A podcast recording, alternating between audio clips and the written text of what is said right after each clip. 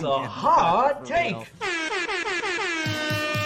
Swinging around American flag because that's what America's supposed to be. It's supposed to look like permanently chill. The, the insurance commercial has a fat ass, but like no personality. Yeah, I feel like sitting here and listening to this. No, god damn it, Isaac. New Noise is not the first fucking refused album. Rip Isaac a new one today. Do you know what I mean? Like.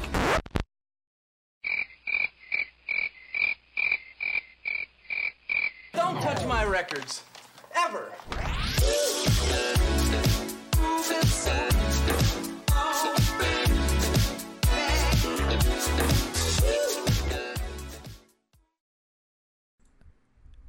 And we are live, and welcome to Hot Takes, an internet independent electronic, not necessarily electronic, but independent music show hosted by myself, Vaporwave DJ Young Shiro, and my dear colleague, Skeleton Lipstick.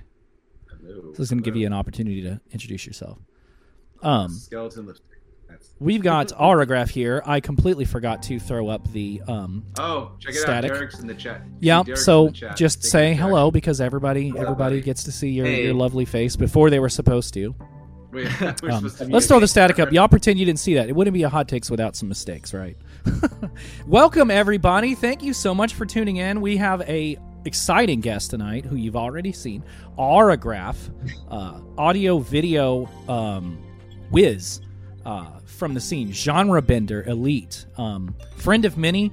We're very excited uh, to to pick uh, Carlos's brain tonight, and um, we want to thank each and every one of you who has chosen to be here. And just remind y'all, if you like hot takes, uh, tweet about our show, post it on Facebook, post it on Insta, invite a friend, uh, subscribe, follow Instagram. We got a link tree. I'll post it.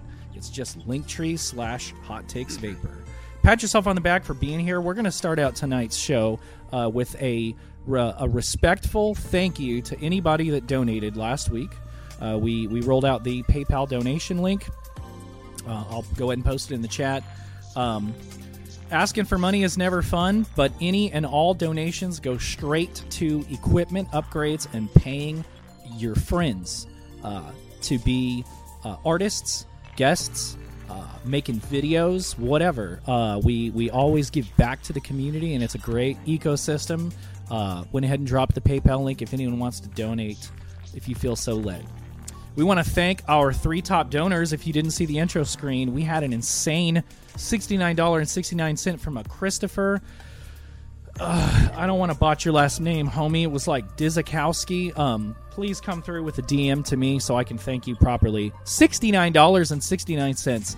Uh, Groovy Kaiju and Soft Replica with 10 and $15 respectfully. guys Thank you guys. Uh, y'all are the best, and we love you, and we appreciate the support. Uh, we're gonna start off tonight with uh, a couple recommendations. I'm gonna take the helm tonight. If you guys don't mind, since I'm like, you know, maybe because have I've been going through a little bit of personal issues lately. It's kind of made me have to go silent on Twitter for a minute just to get my head together. So I'm respectfully allowing my dear friend Isaac to please take over both the hot take and the music rec for now. And uh, thanks, buddy. I appreciate you uh, helping me out, and I appreciate you taking over both right now.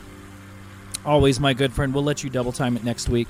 Uh, Okay. Want to start off with a recommendation by a um, uh, business casual favorite. As you all know, I'm extremely picky when it comes to future funk.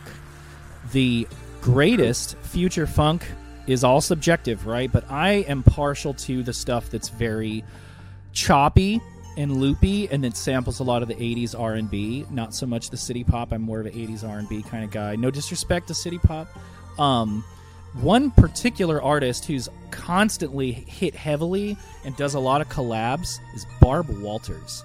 As you know we've taken flipside as our ad hoc theme song uh, and that's by barb walters. And so i want to recommend specifically roses by barb walters. Um, great album hits hard as hell very fun very danceable. I'm certain a track or two from that album would make its way into one of your sets chris or one of mine so if you like future funk or vaporwave you got to check out barb walters roses on the more hip hop influenced side, uh, I would call him more vapor adjacent, but kind of on like a funk slash vapor trap instrumental hip hop level.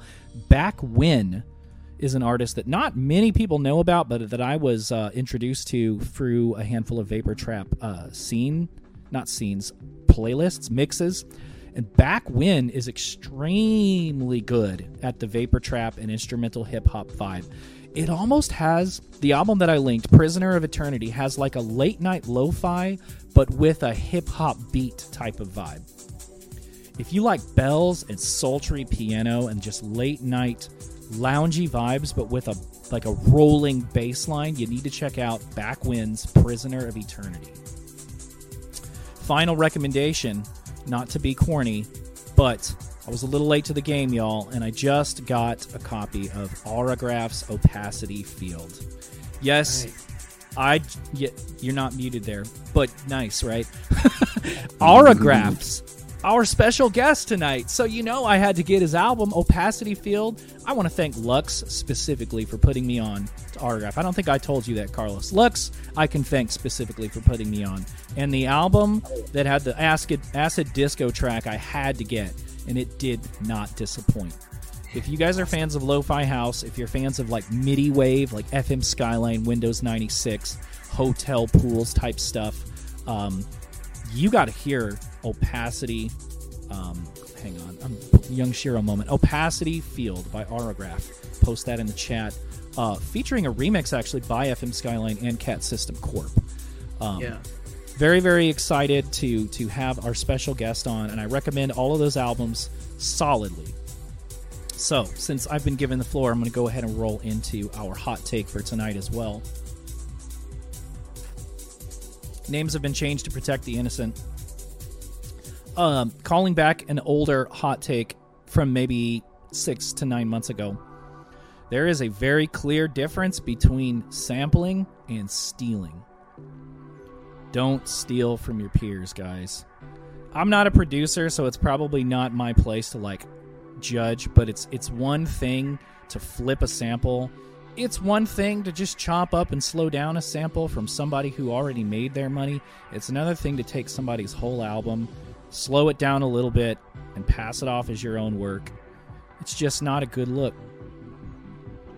Full stop. Any commentary, Chris? Um, I don't know. Honestly, it's hard to say. I mean, I, I would love agree the with devil's you. advocate.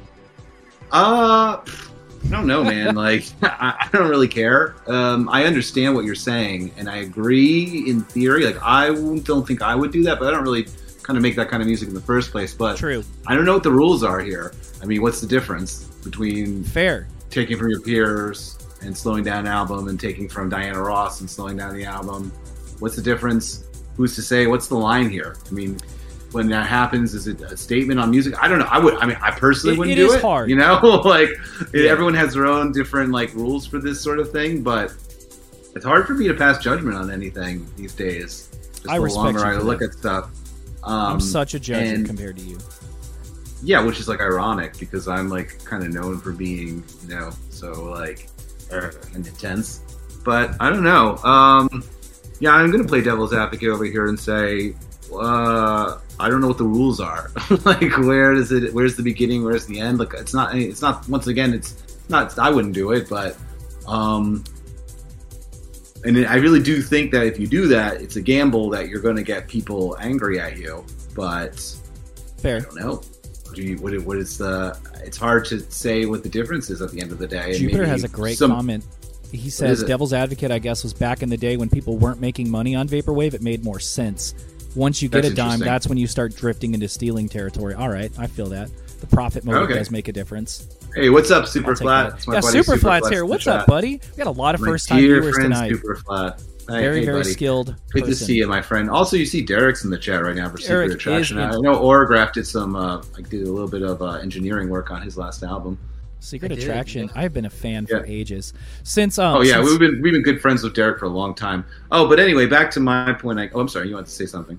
no since um since Carlos has still not muted himself. Let's go ahead and bring him up. I don't know. Like, listen, Oh, here's the sorry. thing. I guess You're- like you don't owe me an apology, dude.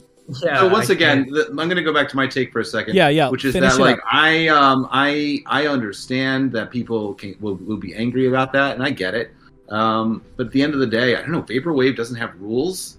It's sort of like really an odd thing You know, it's an odd genre. You know, you can do anything from make complex synthesizer based, um, you know, a- uh, albums to yeah, just slowing down an entire album of somebody's work. And who's to say? You know, that's like the thing about vaporwave is like I don't really know what the rules are. I don't really think there I mean, are the any. scene's not. So like, I didn't say it's like maybe it's not the best thing for somebody to do, but I don't Right. know if, if, if there's any rules here. I don't think it breaks any rules. Um, I, I wouldn't do it. I just think it's myself, scummy, but I don't. it- yeah, I mean, it might be gauche. You know what I mean? You could say it's gauche to do that. There's a but better it word. depends. There's a better word. I sure. I mean, hey, listen. Gauche. I'm sure it's a better word. I'm just not. I'm not the judgment passing type. You know what I mean? I respect when it comes to art in general, and uh, that can be, in my opinion, like the you got like the the hoi polloi can go argue amongst that Hoi themselves. polloi. Are you here? You know, this? and like I'm just I just kind of stay above it because like I don't care. I mean, I care, but honestly, like everyone else it's can an, fight it's a quick it. way to make yourself persona non grata. That's for It sure. is, but like also like some people are do trying. That's that's some people's thing is to True. make themselves persona That- non grata. So what do you expect? Boy, that's also like on brand. detected. No lie you know, detected. so like no lie detected. Like I'm not going to sit here and start telling people how they are supposed to make vaporwave or not supposed to make vaporwave when True. vaporwave has no rules. And if you do something that might be controversial, well, I think you probably already knew what the response would be, and Yeah, maybe that was wrong. part of your maybe that's part of your whole statement in general. So, you know. That's all I have. To, that's what I have to say. And I'm not. I don't sit here and argue about these sorts of things Me neither, because uh, oh no i know you know i don't see here and argue because honestly it's not it's not even my world in the first place like i'm doing my own thing anyway you know what i mean Way to be. so, way to be. i'm being devil's advocate of course but like I, pretty much what i what i believe in general about art so um yeah interesting right good good hot take Hey, thanks, man. so I took the flames gif away, but uh, Aurograph, you're on cam now. Do you Oh, care to cool. respond to up, that man? statement? Hey. Um, I don't know. It's like you know, sample whatever the fuck you want. If it sounds cool, you know, whatever.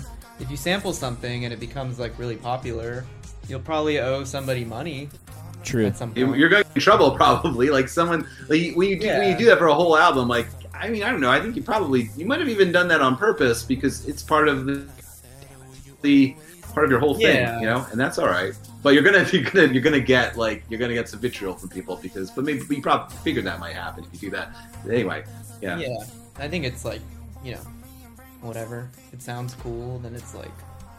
Just I do mean, you know, it's a common topic when people are, are, you know, people also like to gripe about, oh, this vaporwave is lazy and this vaporwave isn't lazy, right? Like this is original compositions and this guy just slowed and chopped a song. But at the end of the day, I mean, some of this stuff is pretty moving, is it not?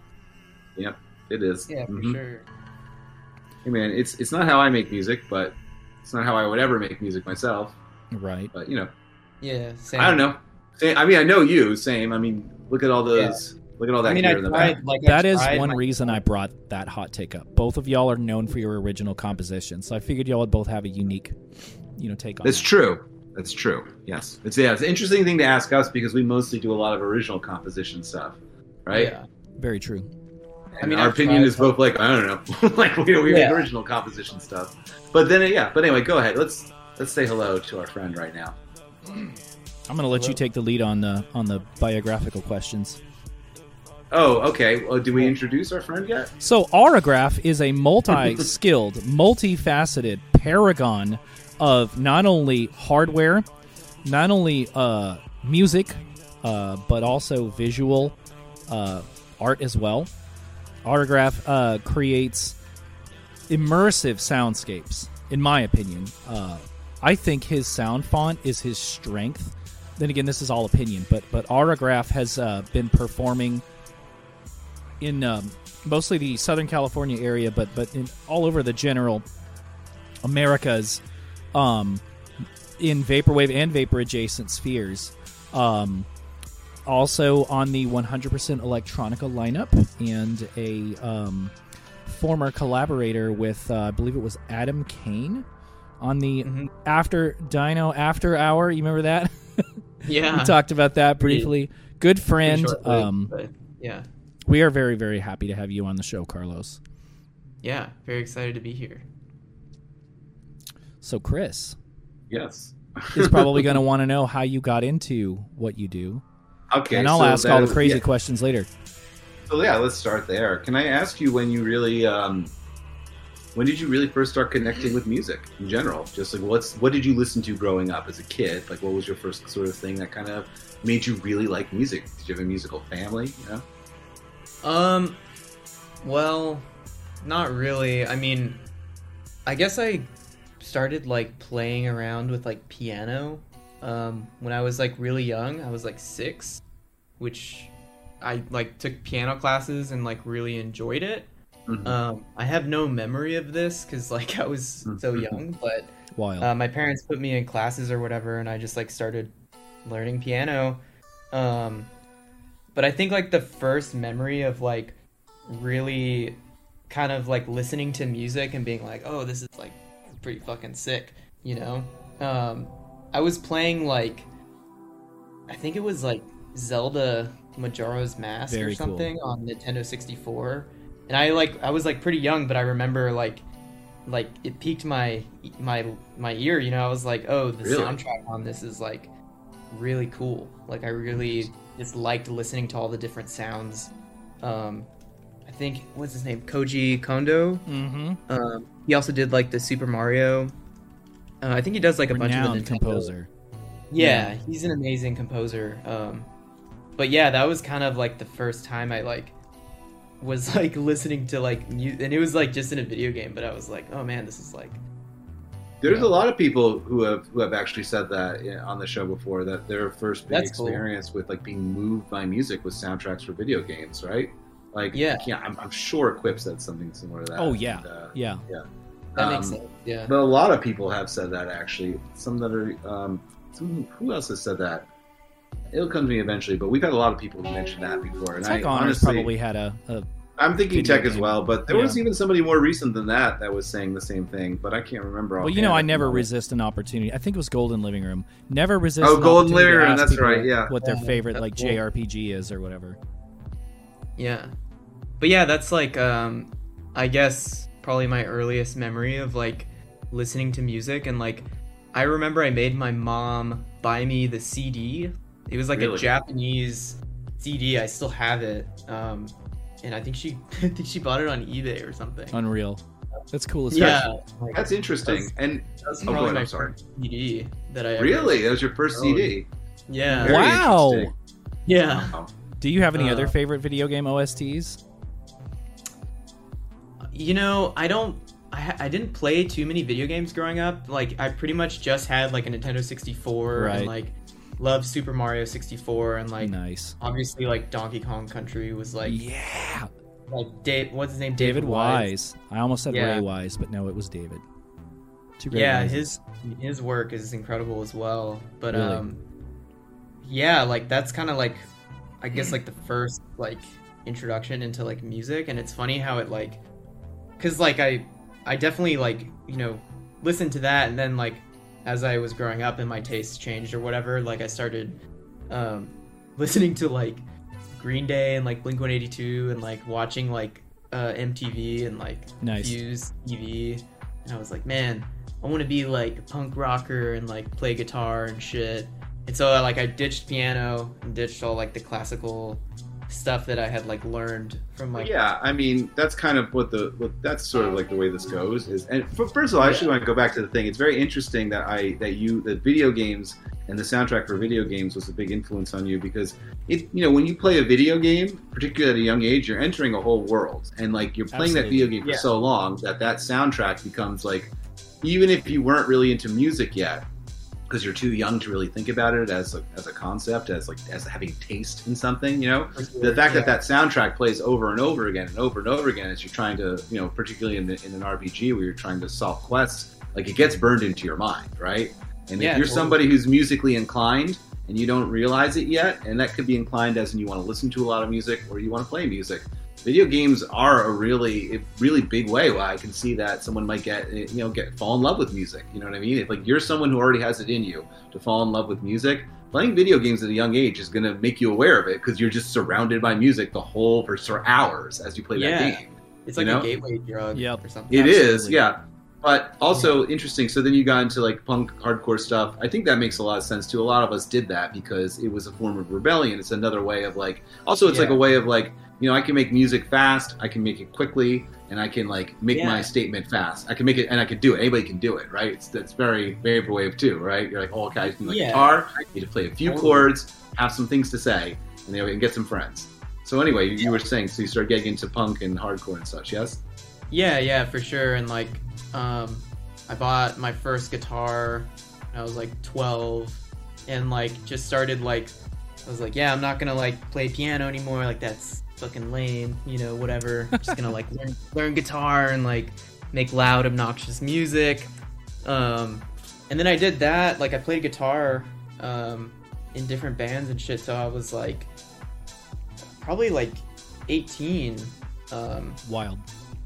yeah, and so I guess that you know it's not that many years. Like it's like from when when I was like 13 to 18, but True. when you're that young, it feels like a lifetime of like But yeah, it's like all of high school. It, it basically is a lifetime. High school's high school Yeah. itself.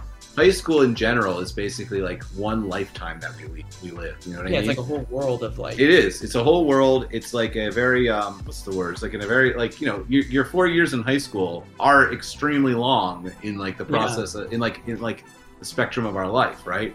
Like they're whole like closed environment that you don't ever really repeat again once it's over. So yeah, it, it is a long time to just do that Yeah. and to just play punk. Even though it's a short, even though like you know duration wise, it is a It sure uh, felt like very short period of time but in in regards to the impact that that has on our life and if we waited all the periods of our life you know you know you might not do anything for like fucking like six years of your life in your 40s or whatever and may all be the same and then those four years in high school are very impactful so yeah that is i would still consider that a long period of time so anyway you after 18 then what happened well after 18. So I I grew up in this town called Laredo, Texas, which is like What? on the border.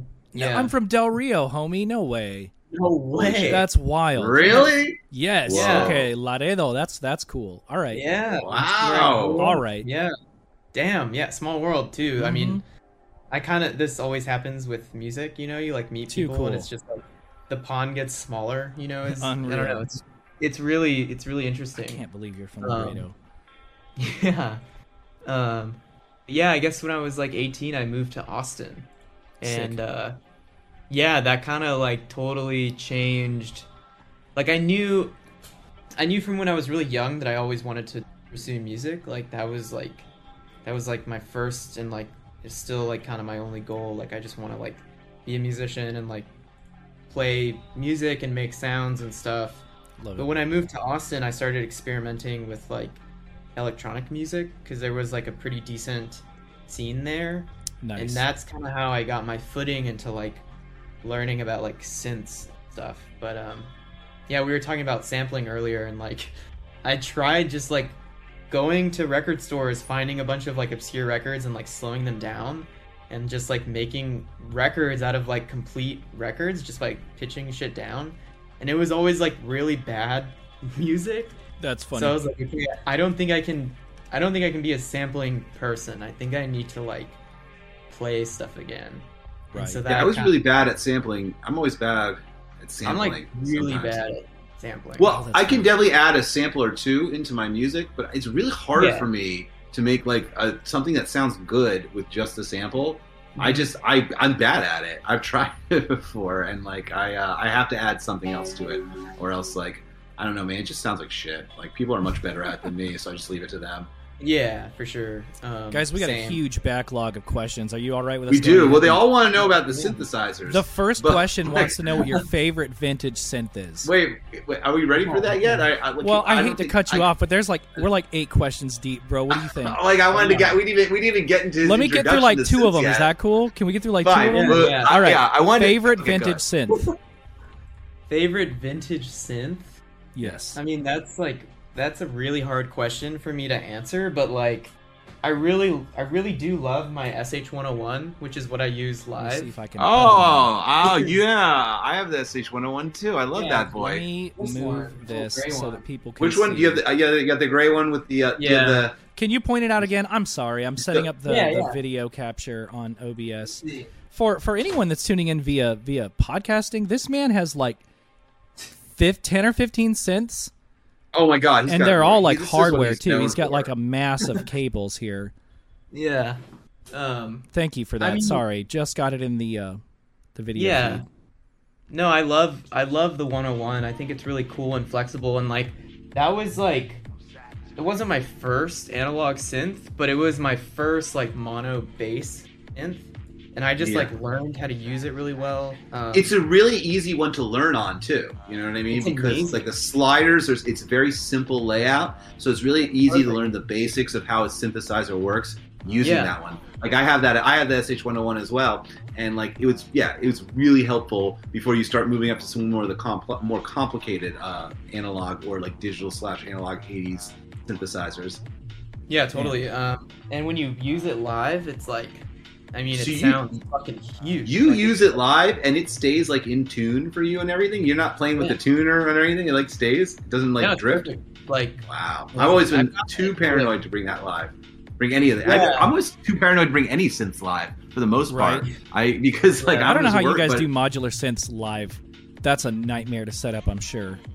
Well, you know, modular synths, like, people, like, there's so many opinions. Like, I, I'll get on Twitter and, like, I'll see a tweet that, like, oh, like, blah, blah, modular synths are, like, super fucking lame or whatever. And it's like, yeah, I mean, I get Okay. it. Like, it's, like, it looks, like, super crazy, um, but it's not. It's not anything too complex. Like if you can just like if you can play the 101 and like learn how that works, like like this. I think those people are just intimidated. So- All right, let me. Well, pan I, I have some opinions time. on modular synths as well in a moment. Yeah, hey, well, yeah, yeah. While I have it zoomed out, another question. Somebody just asked what all the synths on the rack were. I don't. I don't know if you want to name Oh them God. all or. Yeah. Um. Okay. And I'm gonna get Well- a good shot of them all really quick for everybody. Okay. me, uh, Okay, they Yeah, they are all hear- visible now. okay. If you're zoomed in, I can start from the top. This is uh this is an 808 clone drum machine. Okay. Um, sounds really Huh. good. Then over here we have the Korg Mono/Poly. Oh my god, that Korg Turn you up a Mono/Poly. Yeah, That's my favorite. That's my favorite. Keith Rankin actually when he when I played a show with Giant Claw several several years ago, like 6 years ago, and he brought two Mono/Polys with him when he played Oh actually. man, that's so fucking cool. I don't think Yeah, he does that. I don't think I don't think Keith does that anymore. But he did back then. Yeah, they're they sound amazing. Like they're great. Um, then this one's a Roland SH2, which Ooh. is very names similar there. To the 101, but this is a like late 70s Roland. Um, and it's it has two oscillators, whereas the 101 just has one oscillator. Mm-hmm. Um, this thing is like much fatter and Really? than the 101. It just sounds like pretty aggressive. Um, and it can do like really like squelchy leads, kind of like a Moog, but like it's like a Roland. I love that. Yeah, it's fuck. It's awesome. Oh man. Um, then we got the 101 and my modular synth that has a few different synths in it. Um, then over here is the Prophet 10. Oh, Which- nice. I'm actually borrowing from my friend Michael Stein. He lent lent it to me for Of For a little bit. survive by chance. yeah, yeah, of survive. Very cool. Yeah, Those questions are definitely coming later. Anyways, proceed. cool. And then I got a little TR 606 drum machine. Um, and the 808 and 606 work like they're all like hooked up to clock on Logic, which is what I use. Hmm. So if I just like type in the BPM, they're like perfectly in sync. So I can just like, Unreal. yeah, I can that's just like cool. patch like drum patterns. Um, and then I don't know if you can see. Maybe I should like move this down a little Perfect. bit. But I got a Jupiter Six right here, Man. um, which is I mean that's probably my favorite poly. That's, synth. that's um that's a that's a really big big one to have. Wow. Yeah, and then I have a Super JX right here. Uh, that's also a really great synth. And then at the very bottom, I have a Ensoniq TS10 that I bought from George because he was selling it. Nice. And Oh yeah. It was in his garage, and I was like, "Dude, Shout I'll buy out that." for George. you. Yeah. Um, and then I have a I have a few more. Like I have rack shit that's like on the sides over here that you can't see, but Very that's all my digital stuff. Yeah. Cool. Let me Thank get you you for back the in tour. frame real quick. Hey, yeah, thank you, Chris. I, I give you the floor, sir. Thank you for that. Oh, do I have the floor? I mean, oh no, I, I'm just I forgot what I was even going to say now. All right, so um, uh, Okay, so then what happens again after we're done with um, maybe playing guitar so much? What makes you decide to move away from guitar and try something else? Um, so it's it's kind of funny. Like I was just at at this bar in Austin with my friend. He was my roommate at the time, and we both got like pretty drunk. And he was like, he was like, yeah, man, like we should like we should try to make some like Tycho sounding music, like some Oh, chill Tycho, wave. Very cool. uh, Tycho launched know? so many careers. I swear to God, him and Com. I love Tycho. Yeah. Me too. Yeah, for sure. He said like, why don't we try and do like something like Tycho? Yeah, he was like, Yeah, let's make something like Tycho. Um, and uh, I was, we were both pretty drunk, and I was like, yeah, dude, that sounds fucking easy. Like, That's let's just- yeah, let's just fucking make a bunch of like chill, you know, instrumental tracks, whatever, no vocals. And then Mhm. we like, we like pirated Ableton the next day, wow. and we like tried to do it. We were like hungover. We were like, this is the hardest fucking thing ever. You're like, oh my god, you there's didn't make so it to fre- Stratford Court, huh? yeah, no, we. You're like, oh my god, there's so many frequencies to balance. How the fuck do you like? This isn't like just playing and recording on a four track. Yeah, it took us like a month to make like the worst song you've ever heard. That's really funny.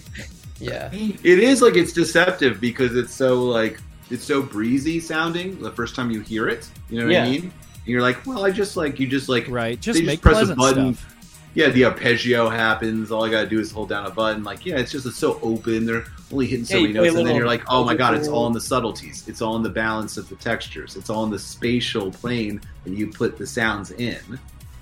Well, yeah, You're like, and fuck, like how do I do this? like, yeah, for me, like I was trying to like use a bunch of like VST, like nothing against VSTs or anything. Like they're fuck, they're incredible. But for me, like I couldn't, I couldn't replicate the sounds that I was hearing in like Aphex Twin or like Boards of Shout out Canada. Aphex Yeah. Twin. Um, Shout out Boards of Canada. Yeah, I can't. I can't use. VSTs. I can't. I'm really bad with VSTs as well. I mostly use hardware for what, what I do also, and Yeah. it's mostly also because like I don't know, man. I use a laptop and the VSTs drain the fuck out of my like memory, and I can't like do anything. Like I can put up like one instance of Serum, and then like that's it, and like all of a sudden like my can't I can't like run my Ableton anymore. So Yeah. uh, I just record in with mostly synthesizers also for my stuff, but I use a little bit of. So you don't use any VSTs. You're just you don't use any Um, soft synths, something like that. I do use VSTs sometimes. Like I'll use Whoops. like Omnisphere or like Okay. you know Yeah. just like software like compressors and stuff like that. Um, Okay, so yeah, you'll use like a little bit something for texture, like you'll throw in. So when I use VSTs or like a, let's say, let's be more specific, a VST soft synth, I sometimes use it because like I can't actually make that sound with a synthesizer. Yeah. like, that's usually the only time I. Ah, I got you got like an exclusive on the computer. Yeah, Yeah. there's like a really like if I like want to make like something that's like like some kind of like really weird thing where I have to have like several different oscillators for it and um like it's it's just like a very specific sort of like weird weird thing that I need to make like that's when I use Serum. But uh, aside from that, oh yeah, I know I mostly use like um you know I don't uh, my uh I don't uh, use VSTs that much either. But anyway, you were saying Yeah. Well, no, it's just like funny. Like the first time I got, like the first time I got the SH101, and I started playing with it. It started to click a little more. I was like, Mm. oh, the, this is this box makes the sounds that my ears really drawn to. Mm. Yeah. Mhm. Um, and now that I know how that works, like if I use the Roland Cloud SH101, I can dial it in. It sounds Oh. fine. But for me, I think I needed to like learn. I needed to learn how this shit worked so that Yeah, I could same. make the sounds that I wanted to make. I guess. Makes sense. I have to I have to get better at software synths because I just that's the only I have to get better at all of that because it all looks terrifying. Oh yeah. Yeah, you learn. I mean, I don't know. For me, it's it's always like I'm learning so much new shit every day too. It's like Good man. you can never learn. You can never know, you know, everything, which is cool. Like it's, it's I don't know. It's nice like that you can keep building and expanding on like what you already know. You know. yeah, you're, you're someone who really I think seems to like enjoy the process of learning the instrument itself, the you know the device, and I don't call it an instrument, call it call it a device. You know the the being. You know, I mean, you really seem to be very interested in the process of uh, uh, uh, of how the mu- the sound is going to be made. You know what I mean? Like that seems to be Yeah. a very big thing with you. And that's why you like I see you like getting very into like you know you you offer to a lot of people is adding that tape you know uh, the, the the tape mastering with uh, Yeah. yeah. So like you have a lot of different things, not just synthesizers to add textures to your uh, to your work. So is that why you started getting into synths? Because like you you tried the software, it didn't really work for you, but then you, you decided I'm gonna actually get the box itself and see if I can make the sounds that I want to hear from that. And then you Yeah. Thank you. from That was one of Syllabus's questions. Yeah, exactly. Um, and in Austin, there used to be. I mean, there this place still exists, but there was um, this synth kind of like store and um, repair shop called Switched On. Uh, Switched. Oh yeah, Yeah, they're really cool, and like they used to have this. They probably still have it, but like you could go in and track any synth on the floor for an entire hour for thirty bucks. Um, and like I did that a few times, and I was just like, every time I would play like a hardware synth, it just it just clicked naturally for me to like play it and like feel it and like adjust the parameters. Like I knew how to like do that better than like using my mouse to like automate Right. shit. yeah. And once again, It's probably more no, ergonomic. nothing against software synthesizers because that is Yeah, the no. way that people can access sounds and create music for a lot cheaper. And Totally. if you have a small apartment or you don't have much space, or you don't have a lot of you don't have the money to buy a synthesizer, this is like this is what you do, and it's a wonderful thing that they're available for people to use. You know, I'm just Yeah. not very. I just wasn't very good at using them myself, and I I'm trying to get better at it. That's the only reason. And uh, same thing for you. You you learned on this because it just made more sense to you. Yeah, Fellas, exactly. two I'm- people have just asked what you're drinking. Oh, What are you okay. drinking? So, my girlfriend made me a spicy margarita. Oh, that's really sweet of her. This last, yeah, and then I have a Pacifico Tall Boy, Very Aw. cool. like double. Well, I already knew the your- answer to that, but uh, too many people wanted to know. That's cool. Very sweet of your girlfriend to make that for you. You have for taste. your for the interview. She has good taste. Yeah. Um, so, oh my goodness, what was the next question I was going to ask you? Because, oh yeah, really quick question about synthesizers. I know you're working with a lot of vintage analog synthesizers over there. How do you feel about digital synthesizers? At what point are you not using? I mean, what, what do you what do you do you use any digital synthesizers? Let's start with that question first. Yeah. Um, so like what you can't see are Mm-hmm. these like racks I have on either side of my studio, I and see. they're all full of digital synths. Like I really? I love- Wow. Which one's I your love- favorite? Good question. Probably the Korg Wavestation. Oh, really? Heard that name a Interesting. time or two.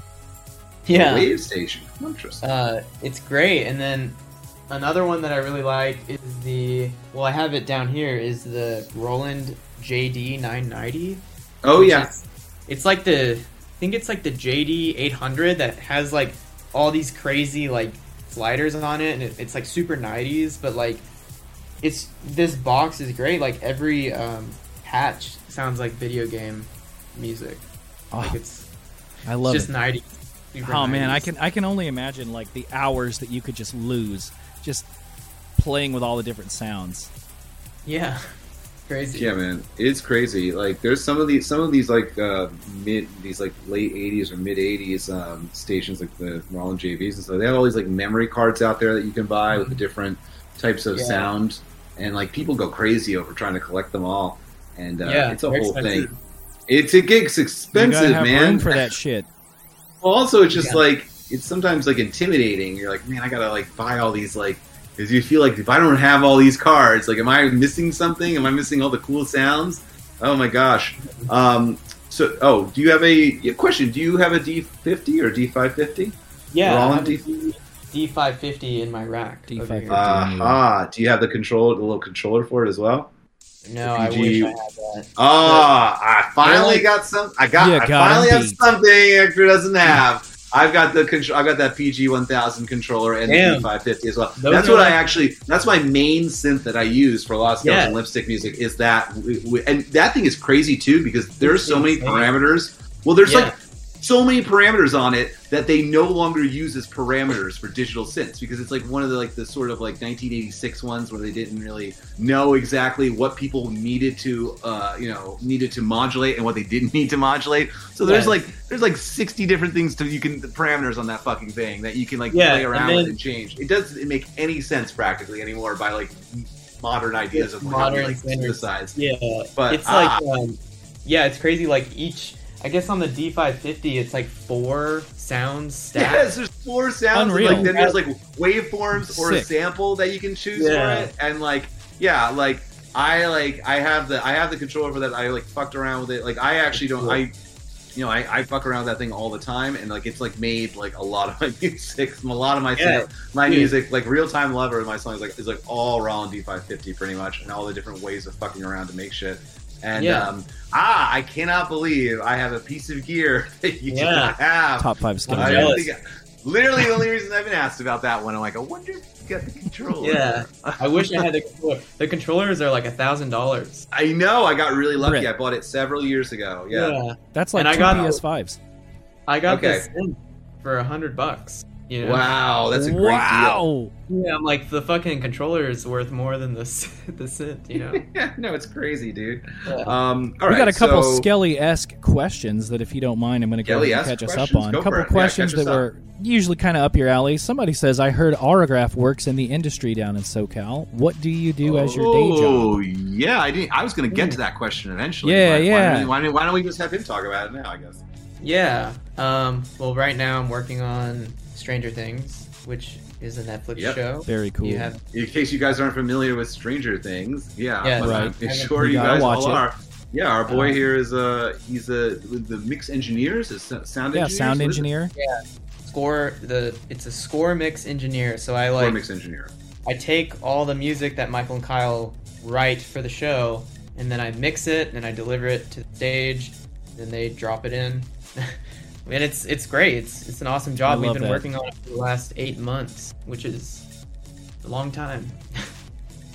but yeah, Very cool. Somebody actually had, I guess, already knew the answer to that, and they said, I'd love to hear about the experience doing the Stranger Things scoring.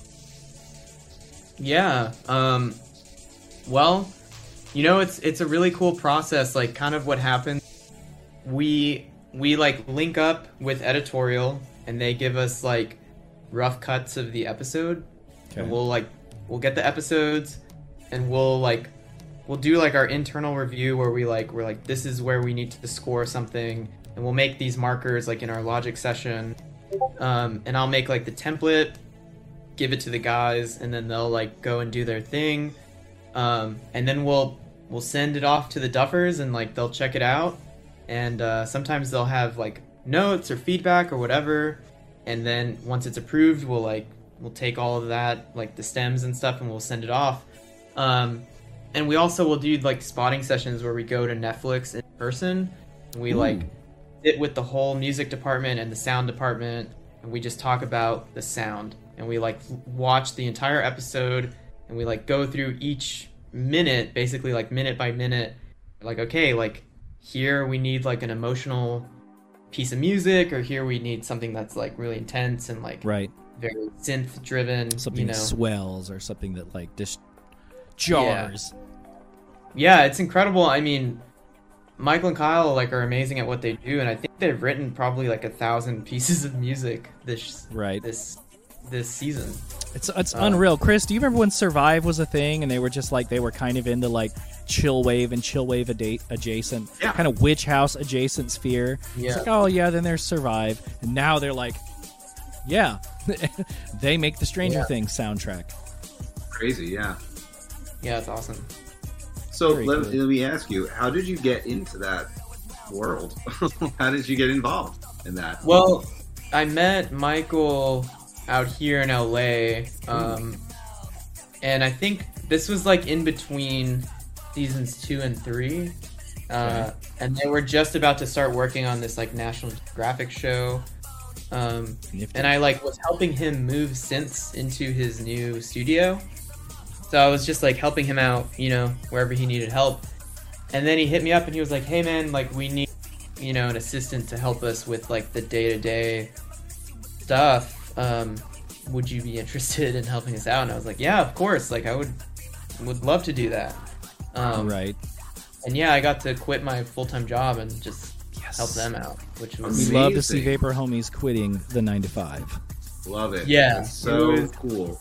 it was a dream. Like, and I'm still helping them out, which is it's awesome.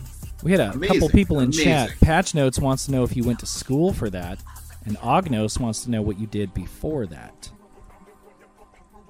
Those are good questions. Um, I went to school for film Very cool. uh, at UT Austin. So I just like, yeah, I was like doing like kind of more like documentary stuff. But when I was at the school, I was like always offering like composing services to like my peers. Like I was like, hey, if you need music, you know, like that's kind of what I want to do. Um, but there was not really like a, there wasn't really like a course for that or like a, you know, a major that was like composing related. Interesting. Yeah. So I did I did the film route because I was like, well, I'm I'm still interested in like how movies are made and shit. Um, so I didn't go to like music school or anything. Um, but yeah, after after I finished school, I moved to LA, which was like 2015, I think, and I cool. worked. Yeah, I worked at this uh, like a film advertising company that made movie trailers. Hmm. Um, Oh. and I moved into the music department, just like making what's called like a cue sheet, which is basically just like you send it to the client, like let's say the client's Netflix. Gotcha. Um, and get this sheet that basically says like these are all the pieces of music being used in this trailer. You're gonna you're gonna need to pay these people for the music, you know. So I was doing that for like a year and a half. the uh, samples that they used. Gotcha. Exactly. Yeah. Very cool. Yeah. Yeah, it was cool. Uh, Got a couple other was- cool questions. Uh, one person yeah, asked, yeah. "What is the Aurograph world like? What inspires the project visually, sonically, etc.?" Oh, that's a good question. Another person asked you got who a you're- you have a strong visual component to your work as well. Yeah, well, you have Yeah. faces in all of your album covers, I swear. So I wanted to kind of know about that too. But uh, the broader Yeah. question is probably a little better. I'm glad somebody noticed because, yeah, I, I, that's kind of like become like a joke within, like, just for me. I'm like humoring myself where I'm like, let's see how many records I can get away with putting like this model, 3D model of like a, a face. Interesting. yeah um but I, I- I i find those like 3d models kind of interesting just because they look so like human but also like abstract and like not really human which i think kind of like Right?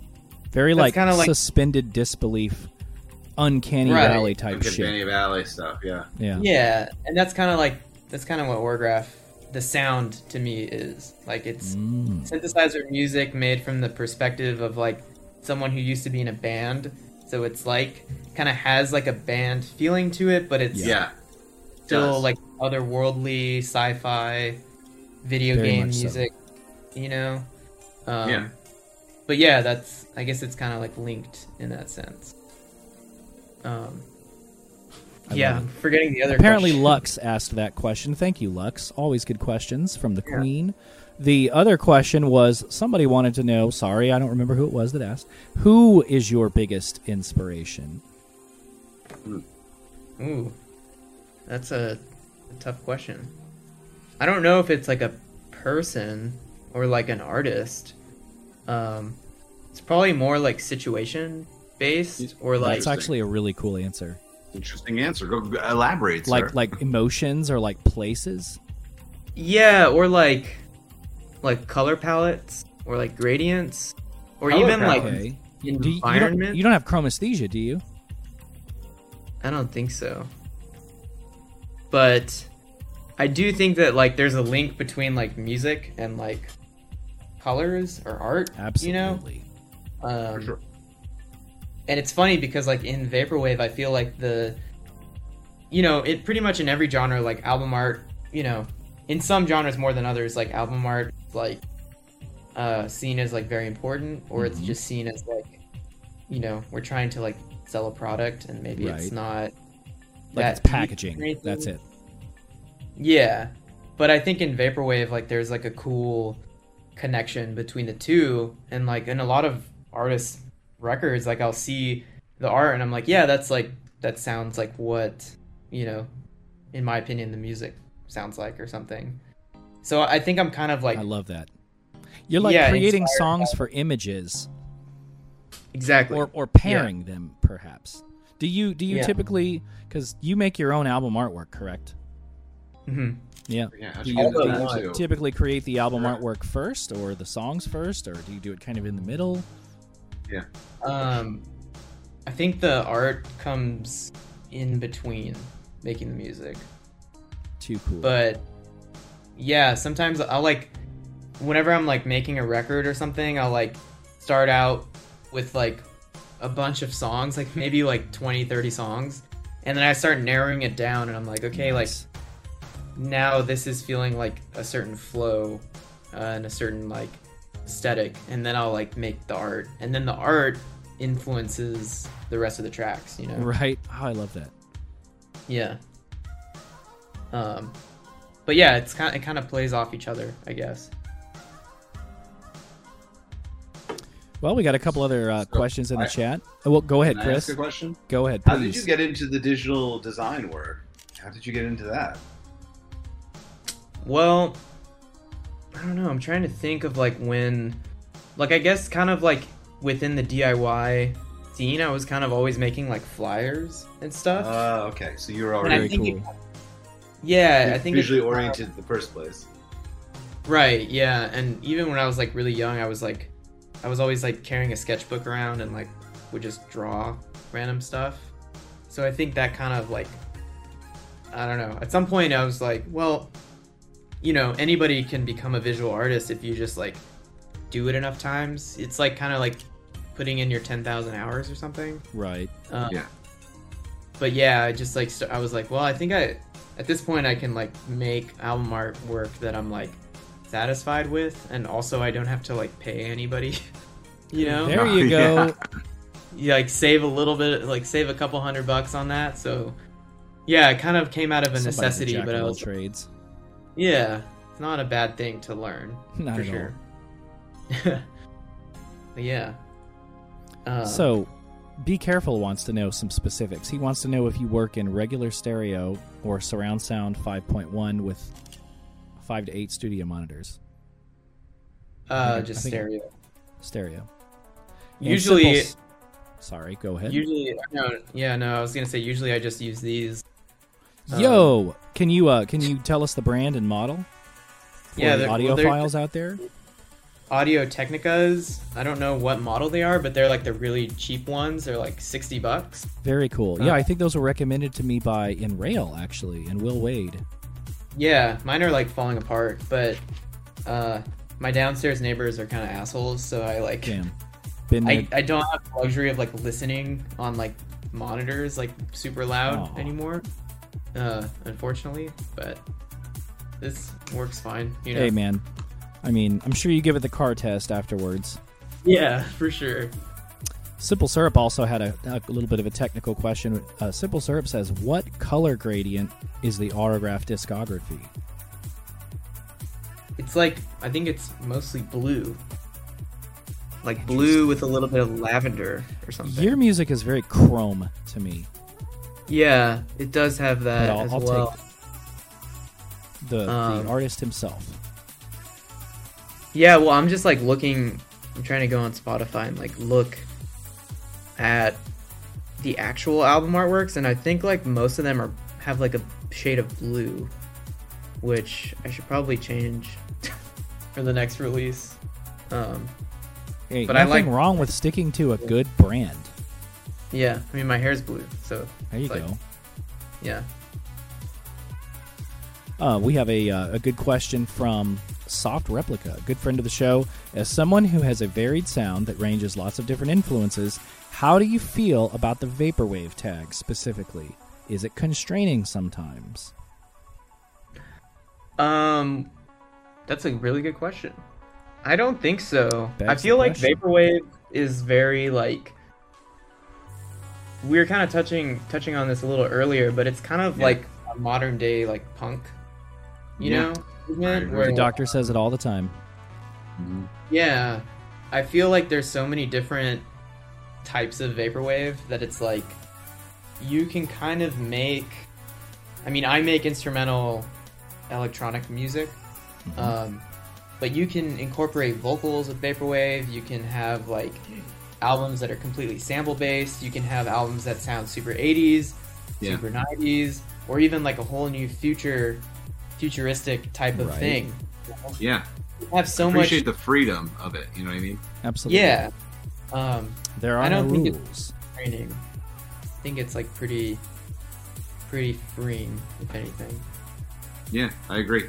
Um, I agree with that. I, I agree with the idea of it being freeing. I agree with the idea of it's like, well, you know, almost like, yeah, it is it, punk in the, in its uh, idea of like, sure, of, of its idea of like, well, there's not particularly an exact way to do it. You know, you can do it any way you want, and also it's punk in the fact that it's like a networked DIY community. You know what I mean? In the same True. way Yeah. punk hardcore is, it's a networked DIY community of people across the world, right? That has that have labels, art, music, fashion, uh, venues, et cetera, et cetera, other forms of media, and that's kind of like the whole whole thing, right? Just a Yeah. digital version. It's just a digital era version of that. Well, yeah. Now, Well it's, said. you know, you have so many like in real life events that are happening Mm-hmm. with something that started like on the internet, which is cool. Yeah. It's much bigger than just an internet genre. Which Yep. is cool. Agreed. Mhm. It has escaped its confines. Yeah. It has moved from genre to paradigm. That's when you know Yeah. it's here to stay. Sure. Vaporwave Yes. is not dead. Yes. Uh, very good question in the chat. I will hope y'all will forgive me. Don't recall who asked the question. I think it was Syllabus. What are your plans for your future? Do you have any specific goals for your art, music, or career? Hmm. That's a good question. I don't. Know. That's like these are very good questions, by the way. Everyone's been asking. They I feel like this is like this is like the the fifth time the actor's been like, "This is a good question." That's why I don't I'm feel like, bad Yeah, for and I'm like, yeah, I'm like, is a good. These are the really questions bringing out Chris good questions brings for to this the one. show. Yeah, I don't even have to ask the question. Too many questions Right. this episode Shout because out, everybody chat. keeps doing ones that I would. Everybody do, and- pat yourself on the shoulder. Wow. All right. Thinking about that question, I am going to get an Advil, but I'll be right back. Okay, guys. cool. Very yeah. cool. Trying to think of like future. I mean, I have a record that's gonna come out in a month or two, so Awesome. that'll be fun. Oh yeah, you just went to Deus. Is that how you pronounce it? Deus. Yeah. Yeah. Yeah. Congratulations, homie. Thanks. Yeah, I'm pretty excited. Um, we're gonna do a record together. I think it's coming out in July, so like that's definitely in the future. But like, Awesome. I don't, I don't have any like concrete plans. I want to make more music, you know. Um, I love it. so yeah, just see what I have a lot of ideas for different themes of like records. So I kind of want to just see what see what will work um, for the next one. But I think I have a good Hell yeah. idea. Yeah. Simple syrup actually just popped up a good one that I just I kind of want to strike while the iron is hot. Do you make any other music outside of the Aurograph project? Um. Yeah, my girlfriend and I have a band together. That's too cool. Are you Yeah. comfortable name dropping or possibly even linking in the chat if you're able? Sure. Yeah, I'm not in the chat, but good. um, Lux will find it in about 10 seconds. Awesome. Yeah, so we had a project. So we're probably going to change the name um, of it, but we had a project called Boy Like with no spaces. Yeah, and we had a song called Sleeping In. That's like a single we put out. But um, Gotcha. I don't know. I think we're going to kind of like rethink the sound. I mean, it's kind of like bedroom pop and Fun. music. That's the yeah. perfect kind of music to do with your partner. Bedroom pop. Yeah, it's awesome. Um, and she has an amazing voice. So, yeah, I think we're gonna Lux like. found it. Thank you, Lux. Wow, that's she's quick on the draw. Amazing. That's that's Carlos's side project. A Yeah, bedroom pop side project with his partner. Yeah. So, um, yeah, I think we're gonna cut a record sometime this year. I Do love it. it. See what happens. But those are the only two that I have going on at the moment. The um, question that was posed by In Rail, I think, is a good one, and he wants to know: Do you have any recommendations for remote audio jobs? Forgive me Any if that was not in Rail. Oh. it was. Well, I think a good place to look. I don't know if any, like off the top of my head, but um, kind of in the off seasons when I'm not doing like Stranger Things work, I'll like work for a lot of podcasts, just like Okay. editing their dialogue, like cleaning up stuff, which is like really easy to do. Um, so I would look for that kind of work because there's editing so their dialogue. Like you Yeah, just so many- if somebody like mumbles something, you'll find a way to make it more like easier to hear. kind of or i mean for me it was mostly just like cutting out certain things Of course, like if they're like would know all about this. Yeah like if it's like pre-recorded and they're like oh i like just i fucked up let's do that take Yeah. again then Oh, the and then you just kind of insert it. Gotcha. i just like clean it up and make sure it like I'm sure there's way presentable. more to it. yeah um but that's that's pretty decent work um and then you can do mixing mixing and mastering that's a whole other that's that takes a lot more time but i think you can get paid better doing that if you can learn True. the trade um but yeah once you like once you do that a little bit you kind of like start figuring out your process and like learning um Word. you work on someone's record, then like they'll recommend you to their friends, and then you'll get work them, and like it's just like a web, you know. Yeah, it's just like, I mean, my day job is sales. You, you get your, your clientele and you do Yeah. right by people, and then they refer you to, well, yeah, your, your clients send their friends to see you. Yeah. Yeah, yeah. Cool. Chris, did you ever ha- did you have any other cool questions for our? You- Me? Our Are we ready? Uh, yeah. Yeah. of course, always. I'm gonna grab another Um, drink and cede the floor to you, sir. Yeah, always, absolutely. Okay, so you started making music with the synthesizers. When did you actually? When did it turn into your current project now? Though, when did it start turning into actually Aurograph? Like, when did you decide? Okay, this is going to be me. This is going to be my sound. You know, I started off trying to kind of make a Tycho sort of band with my friend, and when did this turn into something that became kind of a more personal thing for you? That's a good question. So I had I had a band in Austin where it was just me and my friend and he was a drummer and I was like still playing guitar, like doing live looping with Yeah. like synths and stuff. Yeah. Um and I moved to LA and I think he mu- he must have moved probably like 6 months after. So we kind of continued that project for a little while and this was like 2016 um and then he ended up leaving la not too long after he moved um and i was like well i think i'm just gonna go solo because Ah. i think it will be easier i don't have to like rely on anybody i can just make music on my own which is a different experience like i think there are pros and cons to working with other individuals I think it's like a really good, healthy thing to like have input on your music, you know? Absolutely. Um, but yeah, I, at that point, I was like, I'm just gonna try to make music on my own. And Aurograph kind of came about in like 2018.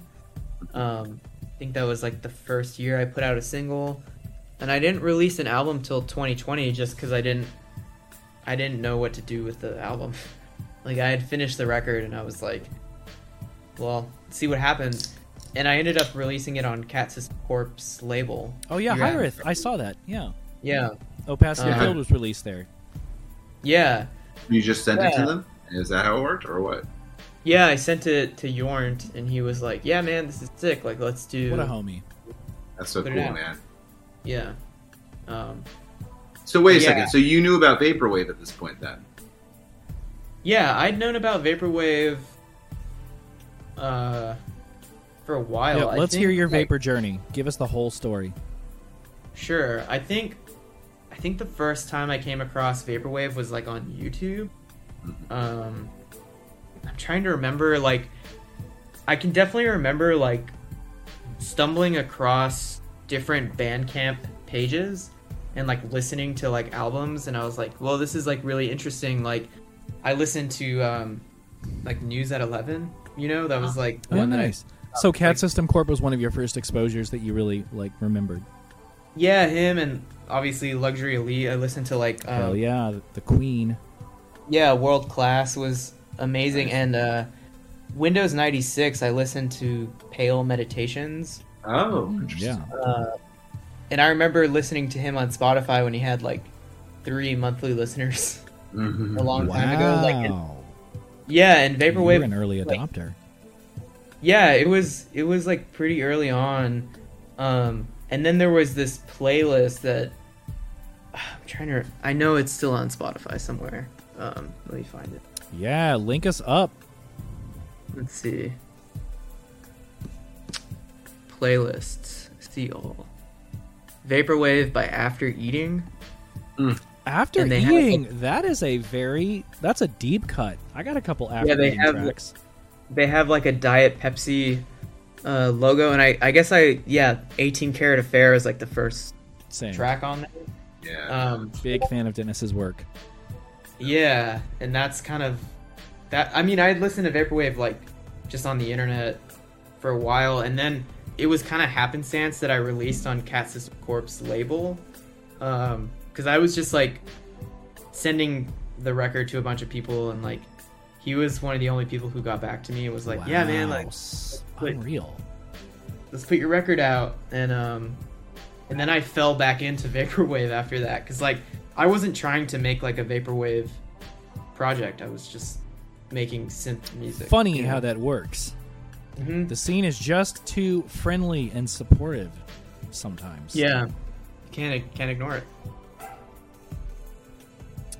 If you could go back Yeah. in time to any point of your life and give your past self any advice, what would the advice be? I think you'd be careful for that question.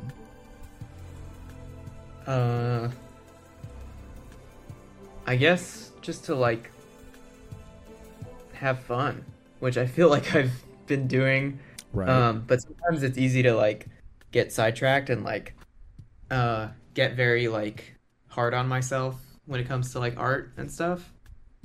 But yeah, it's Yeah. like the whole point of it We're always our own worst critic. yeah. And the whole point is just to have a good time and like meet friends, you know, play shows and like I don't know, just Right. turn have a fun experience with it.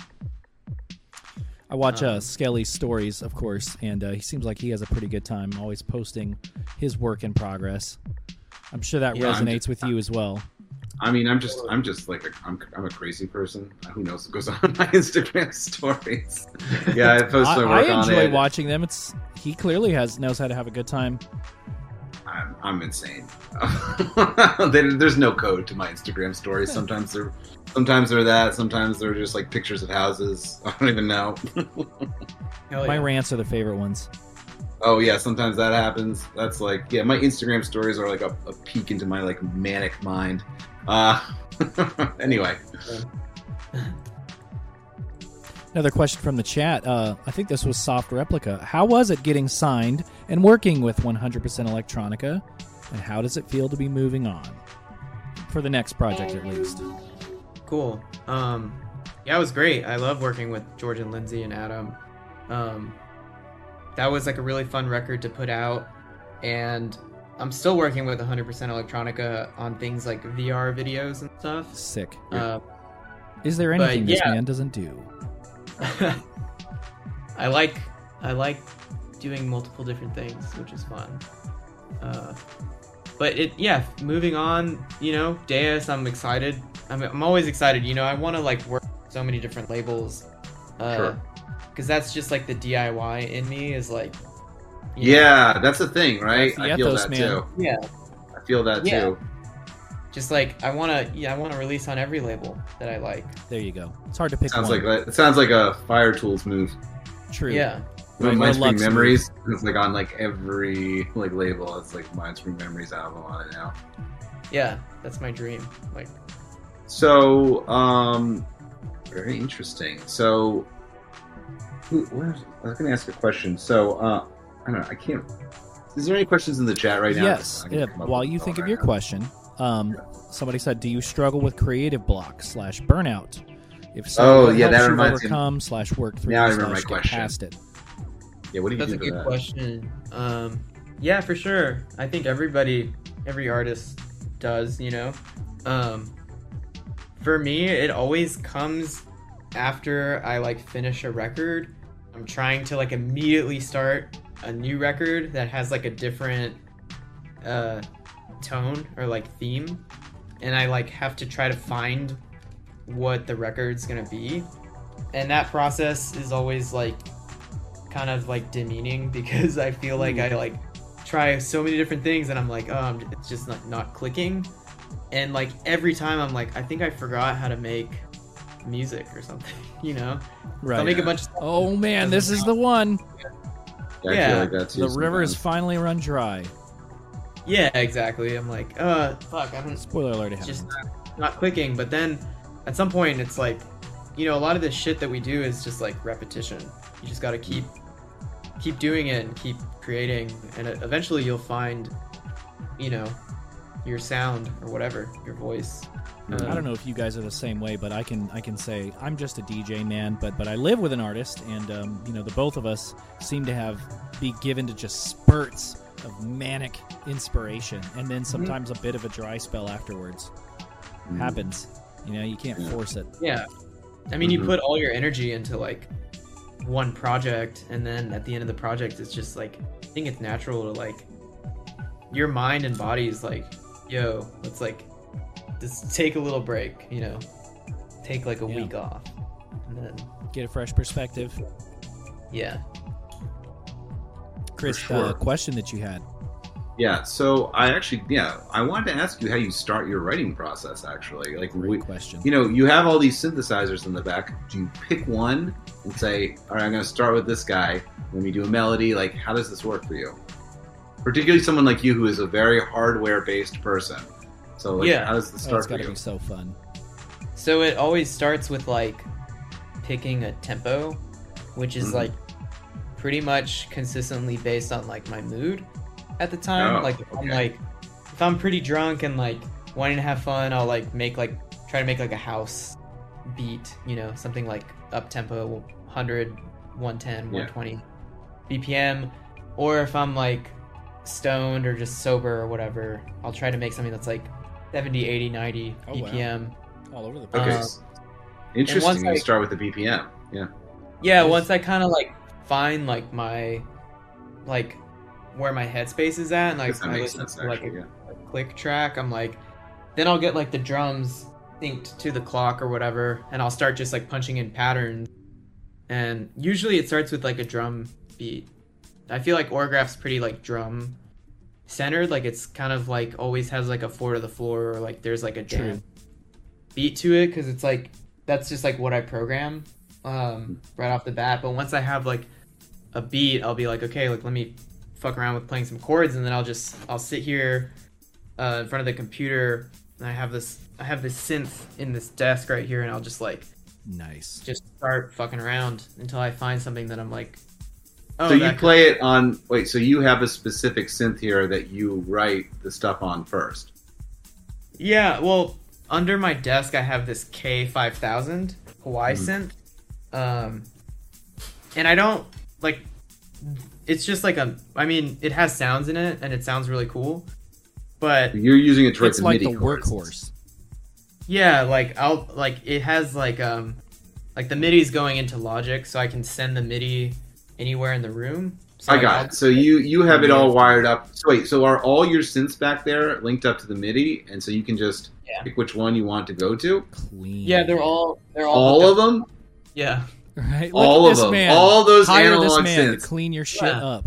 You got them all linked up. You don't even need to move them off that rack, and you have To it all. hear it a third You time. motherfucker! That is so. God damn it! I have to like do so much work to like move my synths all around my fucking room every time I need to do anything, and like I've like tried so hard to like make this process easier, and like you got all those guys, even with like their different like pin outputs that are like an SH10.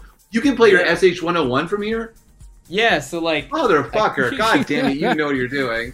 Jesus Like, got- Christ! He, he's so damn like Oh my humble. God, All right, I let's, wish- let's zoom out real quick. All right. Okay, can cool. you No, see that? you're good. Yeah. All right. I think I got What him are in the frame. so I have this uh this like MIDI module Fuck. that's Okay, like a sorry. Eurorack module. Um, Okay. And the MIDI is coming from Logic. Then it goes into here and converts the MIDI to CV gate, which is what the 101. Yeah, that's what I has. was about to say. All your CV gate stuff, like because you have a lot of like old synthesizers. Bro, can you imagine aren't when something isn't compatible. going right and he has to like follow the chain and figure out what parts? Yeah, aren't right. What All a right, so go on. goddamn nightmare! Continue. Wait, I, I, I continue. Hector. Sorry. So, you- so what yeah, is no. this device, and how do I get it? So How okay, get this it? one's this one's You called heard it on Hot Takes. uh, yarns. A Yarn. yarn? Mut- yarns like like yarn like cat string like Yarn. yarn. Yeah. I, August, I have MIDI interfaces. It's just like I don't have enough to accompany all my fucking like every fuck like fifteen fucking synthesizers. But yeah, I have like a MIDI interface. Yeah, Obviously, oh, I do knows. that. But like I can only have like can only do like two or two at a time or something like that. And I definitely don't have the CV gate shit that like I have never gone around to like stuff to change my CV gate stuff before. So um like I am aware like I don't need to like just grab a You're synth. gonna like, end up in the some- liner notes of the next I have some album. knowledge here. I do have like that. but um but like I don't have this thing where there's like 15 synthesizers that are all like put into one module and he has to play one motherfucking MIDI synth underneath his Yeah. desk keyboard and be like do do do do. Hey, Guess I'll send that to the You remember when you Jupiter. and Like, bought a mixer just for fun before Terminally Chill after uh, the the Econ Yes, I do need a You bigger just went and bought a mixer. correct. Just do that again. do. All right, so go back. I got that's a yarn. What's it called? Yarn, like a yarn. spool of A yarn. yarn. All right. Okay. Yeah, but yarn's yarn. like uh like plural. Yarns. Okay, yarns. All right. Yeah, Okay, see, so- Lux has already put the Hey, link up this for brings me to a really great question that Nathan asked. Uh, in Rail says, "Are there any dream Thank you, synths thank you, that you wish you had?" Oh yeah, I wish I had a Oh my god, 8. I can hear her howling in the background. She's cracking up. I can't believe She she, already had it up. Thank you. She's amazing. Any dream Hey, synths you wish All you had? so Jupiter eight, yeah. Yeah, Jupiter Jupiter, 8. eight. Wow, yeah. Prophet VS is another one. Oh I yeah, remember. for sure. Um, yeah, I mean, I want them all. It's like fucking Pokemon, something, you know? Wow. So what You're are gonna you? have to- Yes.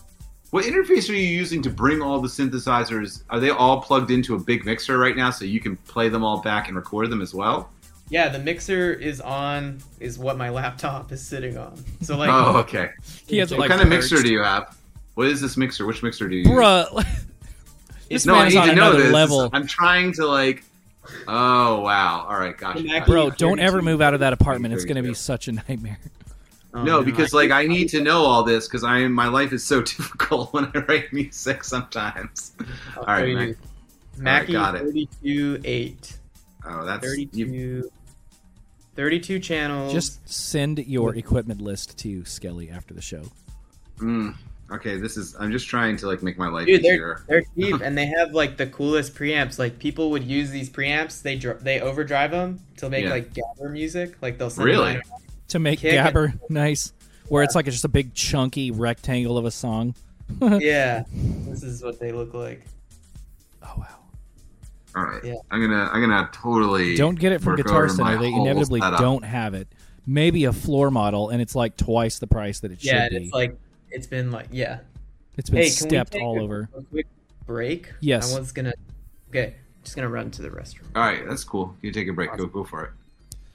Yeah, I'll do. Oh, thanks, Carlos. But now I'm skeleton lipstick and you're Aurograph. Just so you know. Oh, Um, right. I guess now would be an opportune time to just once again, unless you have anything special or specific to say, just thank everybody for being here, for tuning in. Yeah, thank you. Hot Takes wouldn't be what it is without you guys, our regulars and and first time chats, chat viewers. Thank you for tuning in. Um, thank you for all the new subs tonight. Uh, thanks for keeping me honest as far as like levels and audio quality. Um, and and for anybody that's donated to the PayPal, I don't have. Uh, I haven't figured out. I've been working with Discoholic. Shout out Discoholic to figure out Shout out Disco. shout out disco to figure out how to how to uh, link the uh, the donations um, you know you gotta you gotta understand this is a diy outfit so we got that we're working on that but but to anybody that feels so led to donate uh, i'll go ahead and drop the link again completely optional uh, but very very much appreciated this uh, this mic boom i got this because of you guys thank you again for for your help uh, you already know we keep it in house. We always hire our friends. We've commissioned DS Dudes, Sega Octopus, PJ Rourke, uh, Renee Eperita, um, a couple other people whose names are escaping me at the moment. Um, we commission our friends, your friends, in the scene for visual artwork, promo spots, ads, um, and um, sorry you didn't like the Perturbator track, soft replica. But um, anyways, thank you guys in advance if you feel so led to donate. If you don't, put it put it on Twitter, put it on Facebook, put it on Insta. Uh, that's free. oh, there we go. He's Yeah, back. back. Thanks, uh, thanks for letting me run that monologue, Skelly. Um, some fun ones, man. Uh, in Rail asked a little while back, what are some of your favorite video games? Um, Super Smash Brothers is Hell up yeah. there for sure. Um, lately I've been playing Mario Party with my friends on the. What is it? What's the new Nintendo? Nintendo S- Switch. Well, there's the newer Switch with the OLED screen, but I mean, same. Yeah, we've been we we just yeah we'll play um play Mario Party, which is really really fun. But I'm kind of disappointed that you can't play Mario Party with your friends online. Because I was like, oh fuck, I'll go buy a Switch right now. Like that sounds really Oh fun. yeah. Just, you know, just have all your friends play Mario Party. But I guess you can't do that. And I was like, Man, I remember But- when the first Mario Party came out. Do you? yeah, yeah, for sure. It was it was oh my god. Do you remember like making your like palm of your hand raw with the, the Yeah. you're supposed to use your thumb, right? But you just cheat and you just, you know. yeah. um, I also played Tony Hawk's Pro Skater. That shit Very was fun.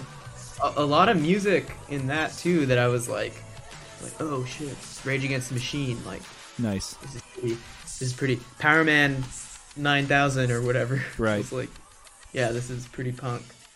Yeah, punk. You know, what I thought was punk, but Right. Oh Yeah. Don't get don't get the, the good doctor started on what real punk No, is. when we're young, we don't really know. You know what I mean? Like, we True. don't really get we had a don't really fun chat with Dan about emo and like classic emo versus Midwest emo. You know, the like whole- American football. Yeah, yeah. Very very Yeah. enjoyable time talking Midwest emo with Dan Mason last uh, last episode. Good old, good old, good old Dan.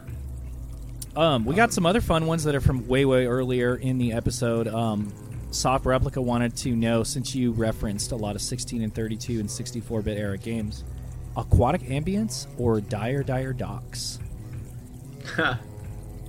uh, damn, that's pretty tough. I would say aquatic ambience, Aquatic Ambience.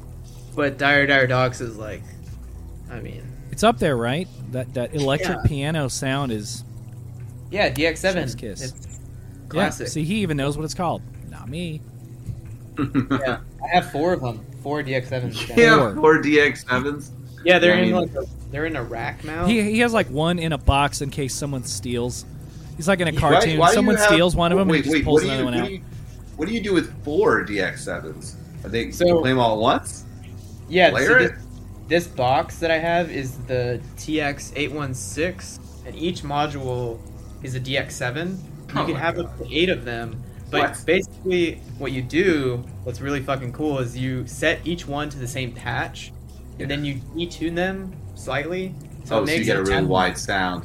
Yeah, Yeah, makes like that's- the chorus. That was like one of. I remember when I first started playing around with synthesizers. Like that was like one of the first like really big aha moments I had with um was like, oh, take my oscillators and like detune them both a little bit. on one to the left, one around. They're like, oh, like it's that big sound. That And I remember really being like, wow, um, synthesizers are amazing. And like, I just learned some kind of crazy hack now. So I can't Yeah. even imagine doing that with all those DX7s. That must be amazing. It's cool. Yeah, it's, it just sounds like chorus, you know? Yeah, it sounds awesome, Amazing. man. That was that's like a biggest that's like a, one of the biggest hacks to learn. I can't believe you can't just blow up that room with It's gonna audio on those those little- monitors without getting yelled at. Like just I know, having yeah. What kind of just studio being immersed in use? swirling sounds in that room would be such an orgasmic experience. Yeah, it's it's it's a shame. I what gotta kind move- of what kind of studio mod? Because since I'm like just picking your brain about like your whole setup right now, because I yeah. think it's like one of my favorite setups I've seen for any of the people we've had on the show. Um, it's my maybe my favorite setup I've ever seen for anybody I've ever had we've ever had on the show. Um, That's awesome. what's your studio monitors? So I have the Dynaudio. I think they're Okay. LYD six. Uh, Okay. Gotta look them up. Dyne Audio. Where's that LYD. Guitar Center link? Yeah, let's see. Yeah, they're the LYD seven. Very think. cool. Um, but yeah, these are the same ones that the Survive guys use, so we all have the same Nice. Oh, they use setup. That okay. way we can listen Nice. to the same, the same stuff. You know. What kind of headphones do you use? Monitor headphones do you use? These Audio Technicas. Audio Technica. Okay. All right. Yeah, uh, I don't know the model number, but these are so old. I need to get new ones. They're like really cheap, but um, You're gonna have to transfer some of the synth budget to the uh, the headphone budget. the headphone budget. Yeah, I know. I'm like mentally preparing myself. for Lux, that. hit us with a link for those monitors. Thank you. No, no, that's Wow. Oh my gosh, did She doesn't not. even play. She we're, we're gonna have to start like God. giving her a little stipend from the show. Yeah, for sure. Um, syllabus says, "What's that poster or album on the back wall?" Oh, so this was. I can just bring it, bring it up to the. Yeah, camera. sure, bring it.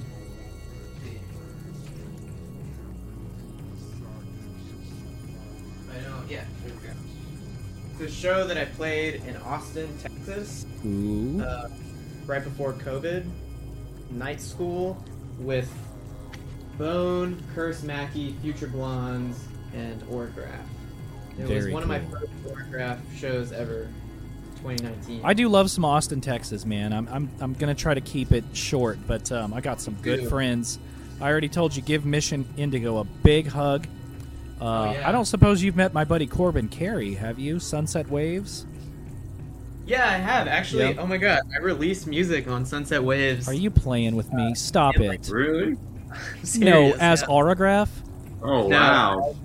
So the last project I had before Aurograph was called Tocaio, which is spelled Tocaio. T O C A I O. I'm gonna look up my iTunes library right now because I met Corbin in Amarillo, Mm-hmm. and I, oh, I have Bonfire in my library.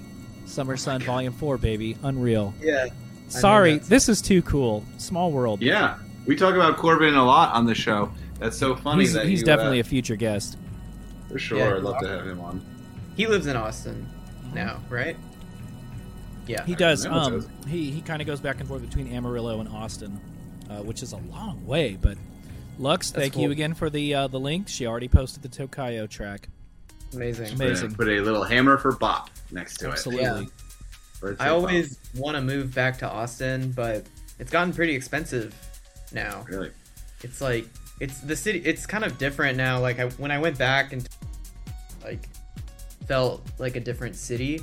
Um, but yeah, like when I lived there, it was kind of a dream because like my rent was like 400 bucks. Unreal. You know, I, I I know just in- hella people in Austin, and I, I've always kind of wanted. You know, the the, Yeah. the most controversial thing I'll say this episode is if I had to move back to Texas, that's where I would move. for sure. Yeah, it's the coolest city. It is. It- Chris, have you been? I'm sure you've been. To Austin? Yeah. No, I have never. Oh, been. Oh, you'd Oh, love shit. it. You got to go to South by at some point. I will definitely very make my way to Austin. We also had a good one from Soft Replica earlier. Wants to help settle an eternal debate that has actually only started recently, but it's intensely, it's a fiery one. We want to know: Slowdive or My Bloody Valentine? Uh, my Bloody Valentine, just because I know more songs. Nicely Yeah. done. Nicely done. We've been getting a lot of Slowdive lately, Mhm, we have. and um, So that's classic. I mean, they're both you know legendary artists. very It's a very hard choice to pick. I'm I'm MBV as well. I- I'm on MBV team. I mean, everybody usually the the response is usually oh Souvlaki. And I'm right. I'm Team That's Slow no Dive, argument. so you know, we're, yeah, that's we're fair. And look, there's I don't think there's any I don't think there's a wrong answer personally. of course not. There's not. Yeah. I um I guess my only my only gripe is I feel like um, Loveless is just kind of there's not much low end, but um, All right, that's fair. But I, like wasn't there. lot.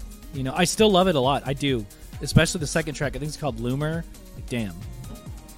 Touch Beautiful. fries. Yeah. Um, chat, go ahead and help. You guys have been so on fire tonight. Run up the questions for Mr. Aurograph. Um, Yeah. I got some from my uh, my special selection. Feel free to interrupt me at any Special time, selection. Chris. Um, who are it. some No, people that you think should be on the show? Ooh. Well, I know Off the you all wall. have already had like a very good all-star cast so far. Trying to think proud of, of it. has. Yeah, I'm trying to think of who hasn't been on. You've got a lot of people still to go. We're saving a bunch of people. Yeah, we gotta have a lot of people on. Well, That I is mean, true.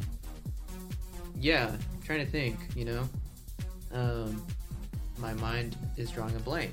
You're good. now. You can come back to that question because the chat Yeah, I have has a question. responded. Go ahead, Chris. I've, I've, I have questions too.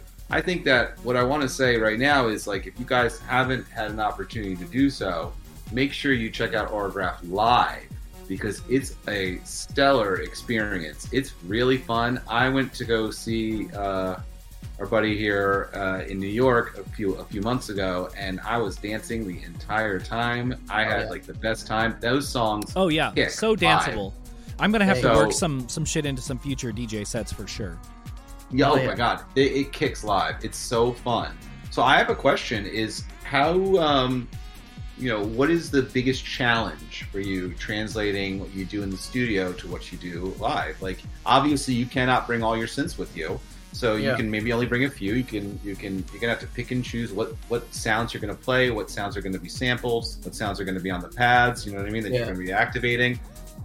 What's the biggest challenge for you transferring transferring to live?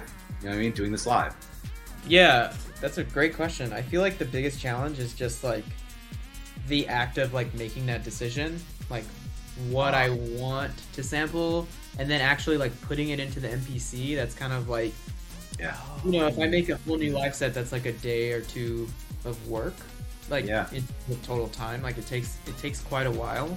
Um, I recently got a new MPC, which is like an MPC live that um, it's kind of like a modern it's like a modern MPC so it's like much Yeah. easier to like make the live sets on there. Um, but yeah i kind of have to make like conscious decisions like what do i want my sh101 to do? What do Yeah. i want eurorack to do? You know what do i want the MPC to do? Uh, and that's the biggest challenge but it always kind of comes together last minute like a day before the show. And i'm like oh, Really? Yeah, I'm like whatever, just It's like- fine. The day before the New York show, you were sort of just like still figuring it out. Yeah, maybe two days before, because the day Oh. before, Wow, this guy doesn't get bothered about Wow. anything. yeah, That's Unreal. crazy, man. I'm like, oh, let's see, you know, see what I can get away with this time. Soft Replica Yeah. has a really good question for you. He says, "Does Aurograph have any advice for electronic artists moving to the live music realm?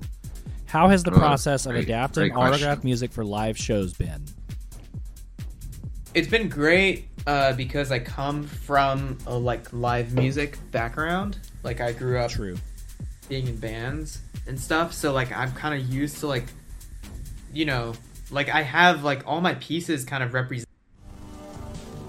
The 101 is like a bass synth. My Euro rack is like guitars. My MPC is the drums. So I kind of try to think of it that way.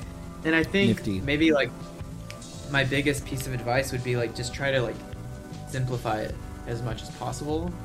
Focus on like what's going to be the most fun for you to do live versus trying to Yeah. do like Because the audience can tell, you know, if you're having a good time or not. Yeah, It's hard and to that's the whole fake. point. You know, you want to have a good time when you're playing the show. You don't want to be like a fucking math wizard, you know, trying to like patch in all these things. Like my my shit, like even though it looks kind of crazy, very. Um, it used to be a lot crazier, and I've tried to like make it the most simplified version of what it can be, so I can just fun. Um, and that's I think that's the whole the whole point. Like just do do what you think is going to be the best to give your audience a good show and to have fun yourself, you know, Right. jam out. But yeah, Yeah, a little stage presence, a little showmanship uh, goes a long way. Chris, Chris, and I would know. Yeah, Yeah. for sure. We got another good one in the chat. Um, are you collabing on any songs? Do you do much collabing? That's that's a one of my personal curiosities. yeah. Well, I have done some collaborations with like, you know, we were mentioning this earlier, like Cat System Corp, FM Skyline. Right. right. Um, I had Missions remix a track, who's a good friend of mine. Missions. On the Holodeck Records label, and yeah, you know, I wanted I want to explore more collaborative stuff. Like I'd love to do a whole album with someone, you know, at some point, but it's just you know, those things kind of always just happen. Yeah. So I'm I don't really try very hard. Uh, reach out. I'm just like, if it comes up in conversation naturally, Right. maybe at a show or something, then yeah, you know, I'm very open to that, which is cool. But I think remixes are a lot of fun and uh, features Yeah. personally. Um, but then again, I'm I'm a you know we DJ we mash stuff up. I don't make mashups per se, but like we we are constantly thinking, about, oh, that would sound good with that. You know, that fits right in with that. Do, So do we do we still use the word mashups? Are we done using that word? I don't Right? know. I So- mean, some Actually, people I, are don't, I, them. I, I agree with you when you said like Hot I, I, take. would call it a mashup. It's Go like, off. Yeah, it's like yeah. It's, why don't we just call it mixing? You know what I mean? I, I, I don't. Mash I agree with you. I'm. I'm, I I'm, yeah, I'm agreeing with you, Shiro. Like yeah, like I, I don't. Let's just stop using that word in general. Now. It's so glee sounding. Anyway, so glee sounding. oh man, gauche, as it were. Gosh, yeah. Uh, in Rail says, did you ever use Rosen's Yamaha CS80? yeah, Whoa, wow. for What? sure, Really? all the time. CS80. I never recorded it, um, but yeah, I use. I mean, you know, CS80s like that's what was used to make Blade Runner. I you mean, that's the that's the synth, right? Like, there's not even that many of them existing. Greatest They're film so of all cheap, time. right? I've seen like the footage of like Vangelis playing it and such, and uh, I know that like I know there's like very few people that even have that that that piece Yeah. right there. Like, I mean, I think like obviously you guys know somebody with one, and that must have been crazy to actually touch it. You know what I mean? Yeah, I think um, Rob at Rosen Sound. Uh, I used to like do engineering at his studio, which is I live in Burbank, and like he's very Sick. close uh, to me. He, I think he has like five or six of them. What? Um, Is it five or six of them? yeah, he's What? Crazy. They're also huge. You know what I mean? I had okay. One. This is a funny Listen, story, man, but some people live in warehouses. yeah, well, Yeah, and real, it's like the CS, see in real, it's CSA is like 300 pounds. Poor Yeah, motherfucker has to exactly. move them. One time, uh, my friend and Fuck, you I. get five of them. Jesus Christ. Yeah, that's like 1,500 pounds. 1,500 pounds of synthesizer. Well, one time my friend and I had to move one of them because part of the job at the the synth shop was like, you know, client will call and be like, "Hey, I want to rent this fucking synth that you only have. Nobody else really has it. I want to rent it from you." You know, uh, and we would take it in my truck, and we took it to Vampire Weekend. You're just like casually tra- taking a CS80 in It's your like truck. in the bed of the truck. yeah. This is Well, like have- oh, this is like the most surreal thing. This is almost as surreal to me as like hotel pools. He like is from calling up Laredo, Lady, bro. calling up Lady Gaga. Remember when Ben calls up Lady Gaga because he's got her phone number in this in this uh, thing. So you're just trucking along, fucking CS80. Go on, Yeah. continue.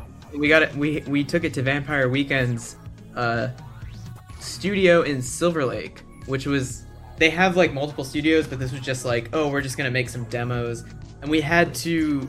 My friend Caesar and I had to, just us had to Yeah. carry it on up the stairs. These little fucking tiny little delicate Silver Lake stairs. What? Set it up in their studio, and it, that's Jesus terrifying. Christ. What happens That's if you break it? terrifying. Uh, well, the good thing is, is that Rosen Sounds a synth repair shop, so Oh, they can just like, fix it. They can I just just can't it. even believe like the pressure of having to like push a CS80 like up these tiny little stairs for fucking Vampire Weekend mean, for it their took like, us- demos. It took us like an hour to get it up like one flight of stairs. Like it was. What? Yeah, it was crazy. This is for Vampire Weekend, who's not even like a synthesizer band. I know, Like, right? They just probably trucking didn't up, like, use the shit. The most, the most important, rare, expensive, and heaviest synthesizer ever created for Yeah. like Vampire Weekend to fuck around on a demo with. And they're just like, yeah, just bring it up the stairs for us. Thank you. All right, fuck Yeah. the fuck, man. Like, seriously. and then once we got to the top, I was like, well, the at least the views are cool, you know. You can see all of LA. I was like, damn. What was this? So they could fucking like add a little sprinkle of synthesizer on like you know I know, Diane right? They Young write like or a whatever. quick little I Brian don't Eno even know. three second intro. Like a quick little like, okay, Brian you can Eno, have it back. second- They're Took yeah, him longer to get it up the And stairs You bring than it it back did for down the them to stairs use it. now. Fuck you, Vampire Weekend. I think I think they- seriously. they went for like two days, and I'm pretty sure I like called in sick.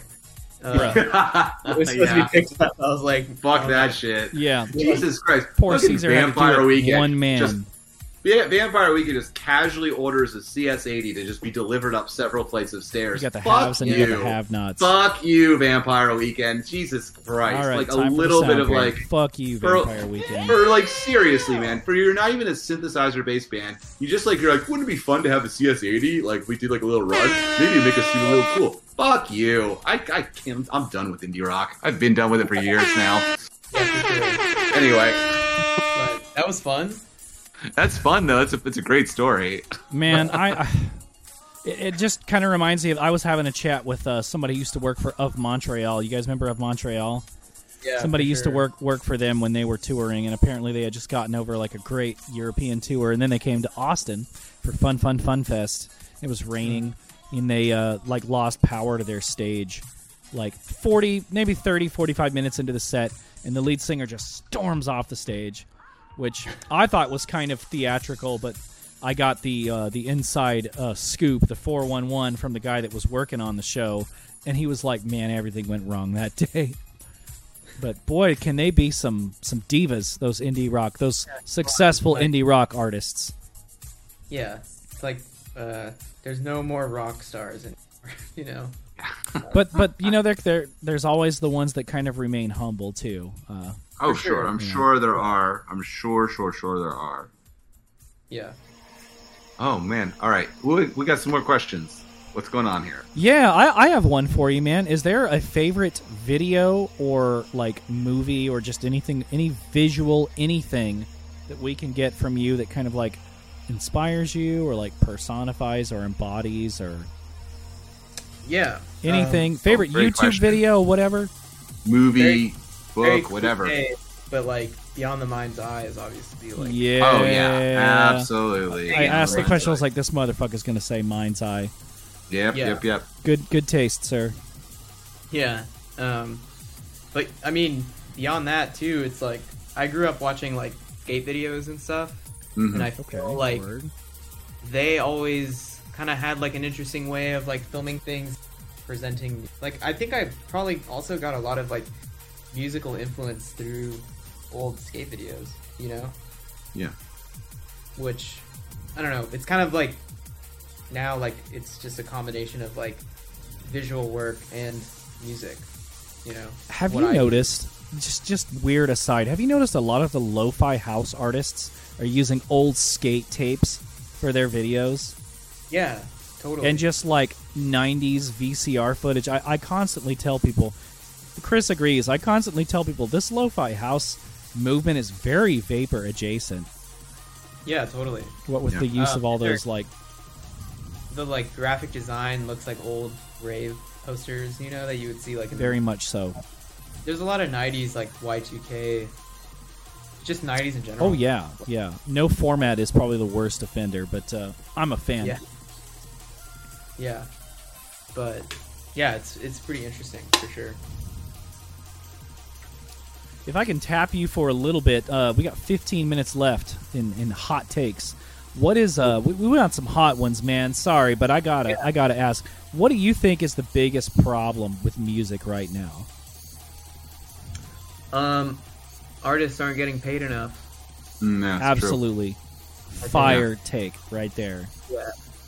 I mean, I'm sure most artists would agree, you know. So it's not it's not like a super hot take or anything, but yeah, I, it would be cool if like, you know, all of us were getting paid like a very fair wage for streaming royalties and stuff so we could actually like Damn, commit son. to music full time. I know there's a lot of people who do that anyway, but it's it's still tough, you know, to like just be a musician full time, especially when gas is like like here in Oh California it's like God. seven dollars a gallon or something. Oh my god, dude, unreal. Yeah.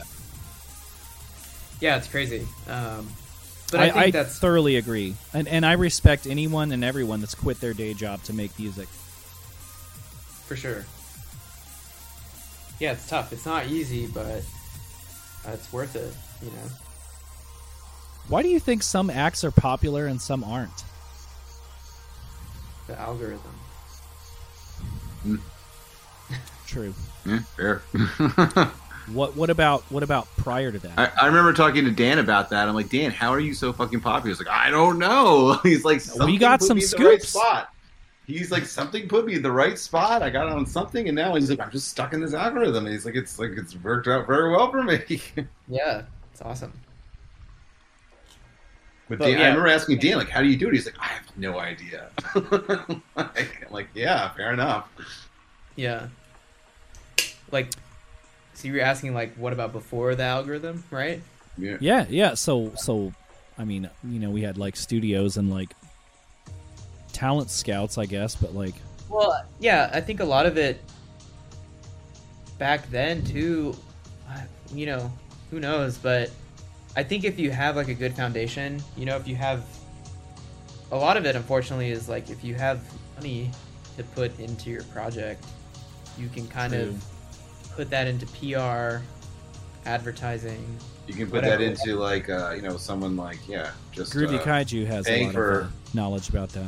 Ruby Kaiju is like genius when it comes to like navigating this world, um, you know, and doing it all on his own and doing it like legitimately. You know what I mean? Like he's the man for that sort of thing. Like he's actually like he built, he is built like that, and his his lo-fi hip hop act. Um, you know, uh, he's just like he's built that in like in the most shrewd and independent way as possible, and like he's like the one guy. He's like he's the guy when it comes to that. But aside from aside, but most people, yeah, I agree. Like it's like you know, you they're you're just like the fucking child of a celebrity or the child of a lawyer in Hollywood or whatever. Yeah. Right. And like, yeah, it's you who's paying for everything. People always try and tell me about Willow Smith and how great she is. I don't give a fuck. If She's great. She better be. She's all the money in the fucking world. If she wasn't great, be No problem. shit, right? Like No all of shit. them, they always Who like masquerade as these all- rags own- to riches, job- salt of the earth Their fucking only people. job is to fucking have talent. And they can Yeah. hire everybody else around them. They better be great because they have all the fucking money and resources in the world. Can you imagine if they're bad? Give me a fucking break. There's no excuse for you to be bad. Like you have everything at your fingertips. Yeah, but I think good music always finds its audience. You know. It does. It always finds its audience. That's correct. It, you know, your music, like the thing is, it really does. It might not be the biggest audience in the world, but it finds it. You know, finds people who care about it. I've, I found that myself. Well, even like earlier, we were talking about like Midwest emo and stuff, and it's like the story of American football. Like their album didn't really gain popularity until like ten years. It's a cult. Yeah, I mean, I remember when American football came out, and I remember thinking it was a bit of a more of a minor act in that in that world. Honestly, like I was paying a lot more attention to Jawbreaker or Gets or J- Jets to Brazil after that, or, or Get Up Kids, Jets or uh, you know, or yeah, or Get Up Kids, or the Anniversary, or uh, Oh, whatever else was around back then. Yeah, exactly. I was I was paying a lot more attention to you know I was paying definitely a lot more attention to what Tim Kinsella was doing than what Mike Yeah. Kinsella was doing. Like Yeah. I was like, oh, Mike Kinsella in American football. He also has another band called Owen. That's like Tim Kinsella's little brother, and because Tim Kinsella was Cap'n Jazz, which is like way I'm- more I'm important to me Sorry to say, I completely American football agree. was. But then, like, yeah, ten years later, like American football turns out to be like the uh, early '90s, the late late Like '90s uh, emo act that everybody name checks now, and I was like, ah, didn't see that one coming personally. But yeah, Yeah. cool. They got popular on like I think 4chan and YouTube and stuff. Where like They did, yeah. were like just yeah, like running up that album, which is yeah, it's just it's interesting. Like It's interesting. make art, like it as long as you're true to yourself, you know, it'll it will find where it needs to be at some point. I think. I like that attitude. Before we go into the outro portion of our show, um, I got a couple other good ones for you. Can you describe for me your favorite kind of music? My favorite kind of music. Well, yeah, I think it's always changing, but it's it's it's yeah, this is a tough one. I mean, I feel like it's kind of fundamentally rooted in like something that is like dance music or like house music. I listen to like a lot of that that's like left of field house, you know. Yeah, Um that raw shit. Yeah, but like a lot of it is also like I kind of listen with like a producer's ear and like I like what So like things that incorporate like the 808, the LinnDrum, you know, uh, big like analog synths, like bass stuff, like just like industrial music, you know. Um, Word, word. I'm into. It's always changing. Like I'll have moments where I'm like, really in that specific type of genre. Like maybe I'm listening to like a lot of Lies, and uh, or like Ghostly or something. Love and then maybe I'll, Ghostly. yeah, for sure. Yeah, Ghostly's amazing. Who are some of your favorite Ghostly acts? Uh, I really like Shigeto. Shigeto is fucking fire. Yeah, Shigeto's awesome. Did you ever listen to the Sight Below? No, It was like ambient music with a dance beat. It was the craziest shit. damn. I need to check Shigeto's that out. fire, Tycho, Com Truise. Yeah, Tycho, Com Truise. Yeah. Lusine, Right. fan of Lusine at all? hmm Yeah, Yeah. amazing. Got to see Lusine in uh, Vegas actually. There were uh, like five people in the crowd. It was wild. Yeah, that's cool. Uh, stuff. Xeno and Oaklander, really cool. Okay, yeah, Yeah. deep cut right Met there. him live Mux Mool. yeah, Any for Mux sure. Mool love? Yeah, definitely. Apparently he's kind of a jerk in real life, but he's a great composer. Shame. Yeah. Uh, Black Marble. Oh sick. yeah, Black Marble. Yep. Yeah. In real, you got to see Shigeto. I didn't know you were a Shigeto fan. Nice. Yeah, Shigeto's trying to think cool. of uh, who else. Um, there's a somebody huge. I'm probably missing. Good stuff. All right, it's getting pretty late. We got to do It some is. shout outs soon. You need to go to sleep. So I do we need to like go to, to sleep. open this. I love you. I love I both of you very too. much, and I love everybody in the chat very much. But I am, uh, I'm still, you know, I'm still like slightly to go going to through sleep. it. So I gotta I- go to sleep. I would very much love to give the good doctor some rest because I do too. So, Carlos, this is the moment uh, where we like to open the floor up to you and let you say anything you want. You can give us your hottest take. You can shout out anything you want, promote anything. So the floor is yours. Um, well, I guess watch Stranger Things. I have Yeah. some music in it, Seconded. which um, I have a record coming out in a month or so. Uh, but that's that's kind of it. That's all I got to promote. Um, besides that, oh yeah, show in Austin that is happening. Yeah, Body look- Cruise. Body Cruise. Let me look at my calendar. Yeah, we need the date. We need the the address. We need the lineup. That is happening at Sahara Lounge, June 23rd, uh, Austin, Texas. Aurograph, Streamcatcher, Mission Indigo, Nitas, Acapulco 86, and visuals by Drip Cuts. Did you So say. Lunitas is going to be there? Yeah. Lunitas. Oh, previous that's guest very on the good show. friend of the show. Previous good friend of the show and previous guest. Luis is very close to our hearts. We love. Him. Thanks for the link, Love Lux. Yeah. So you heard it. June 23, Sahara Lounge. Be there.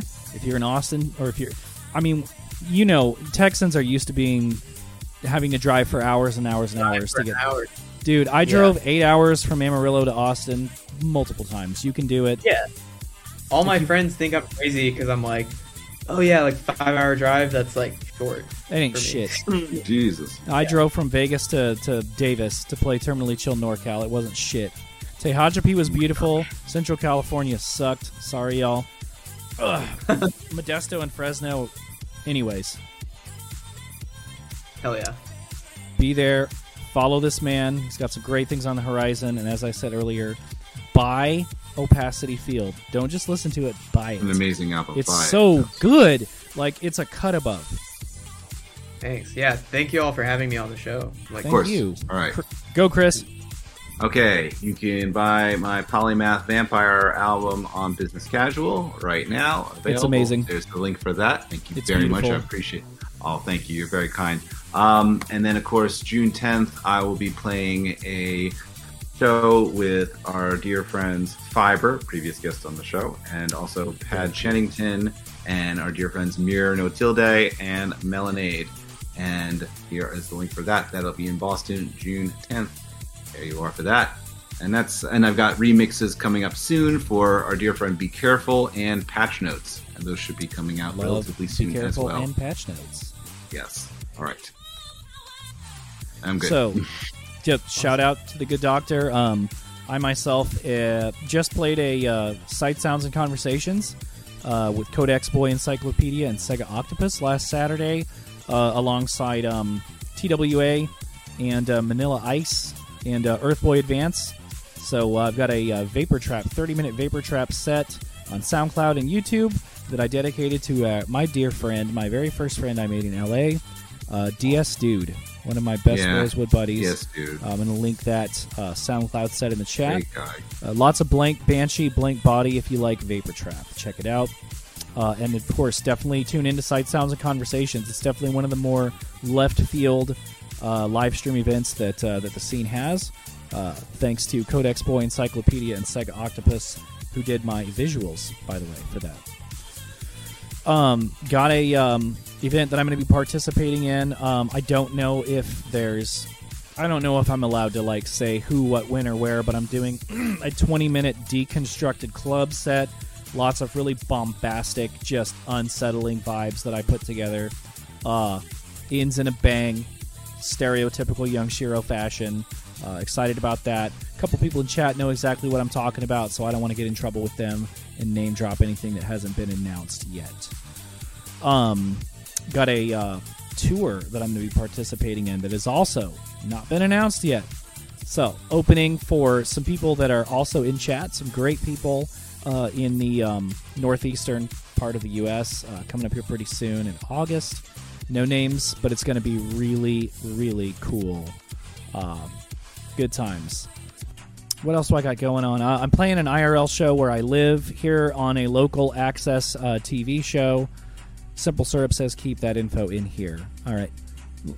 Uh, I'll clip it out. Anyways, Yeah. um, playing a local access TV show coming up here pretty soon uh, with some some local uh, talent. Very excited about that.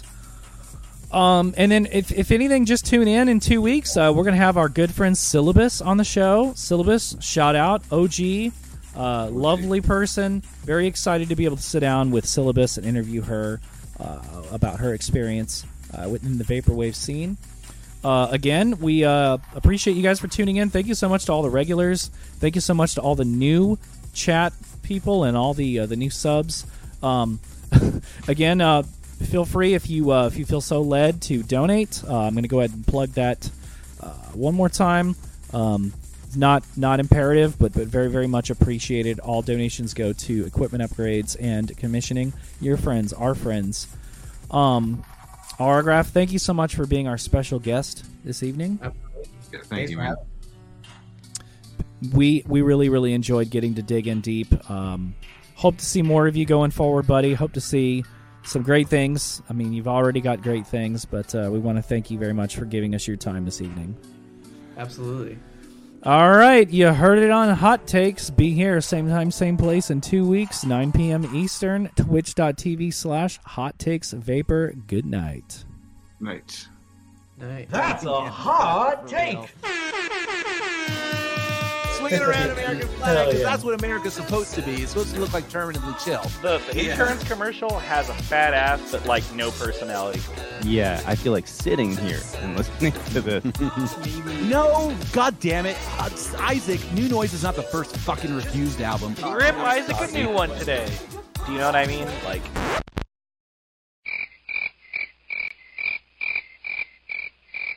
Don't touch my records ever.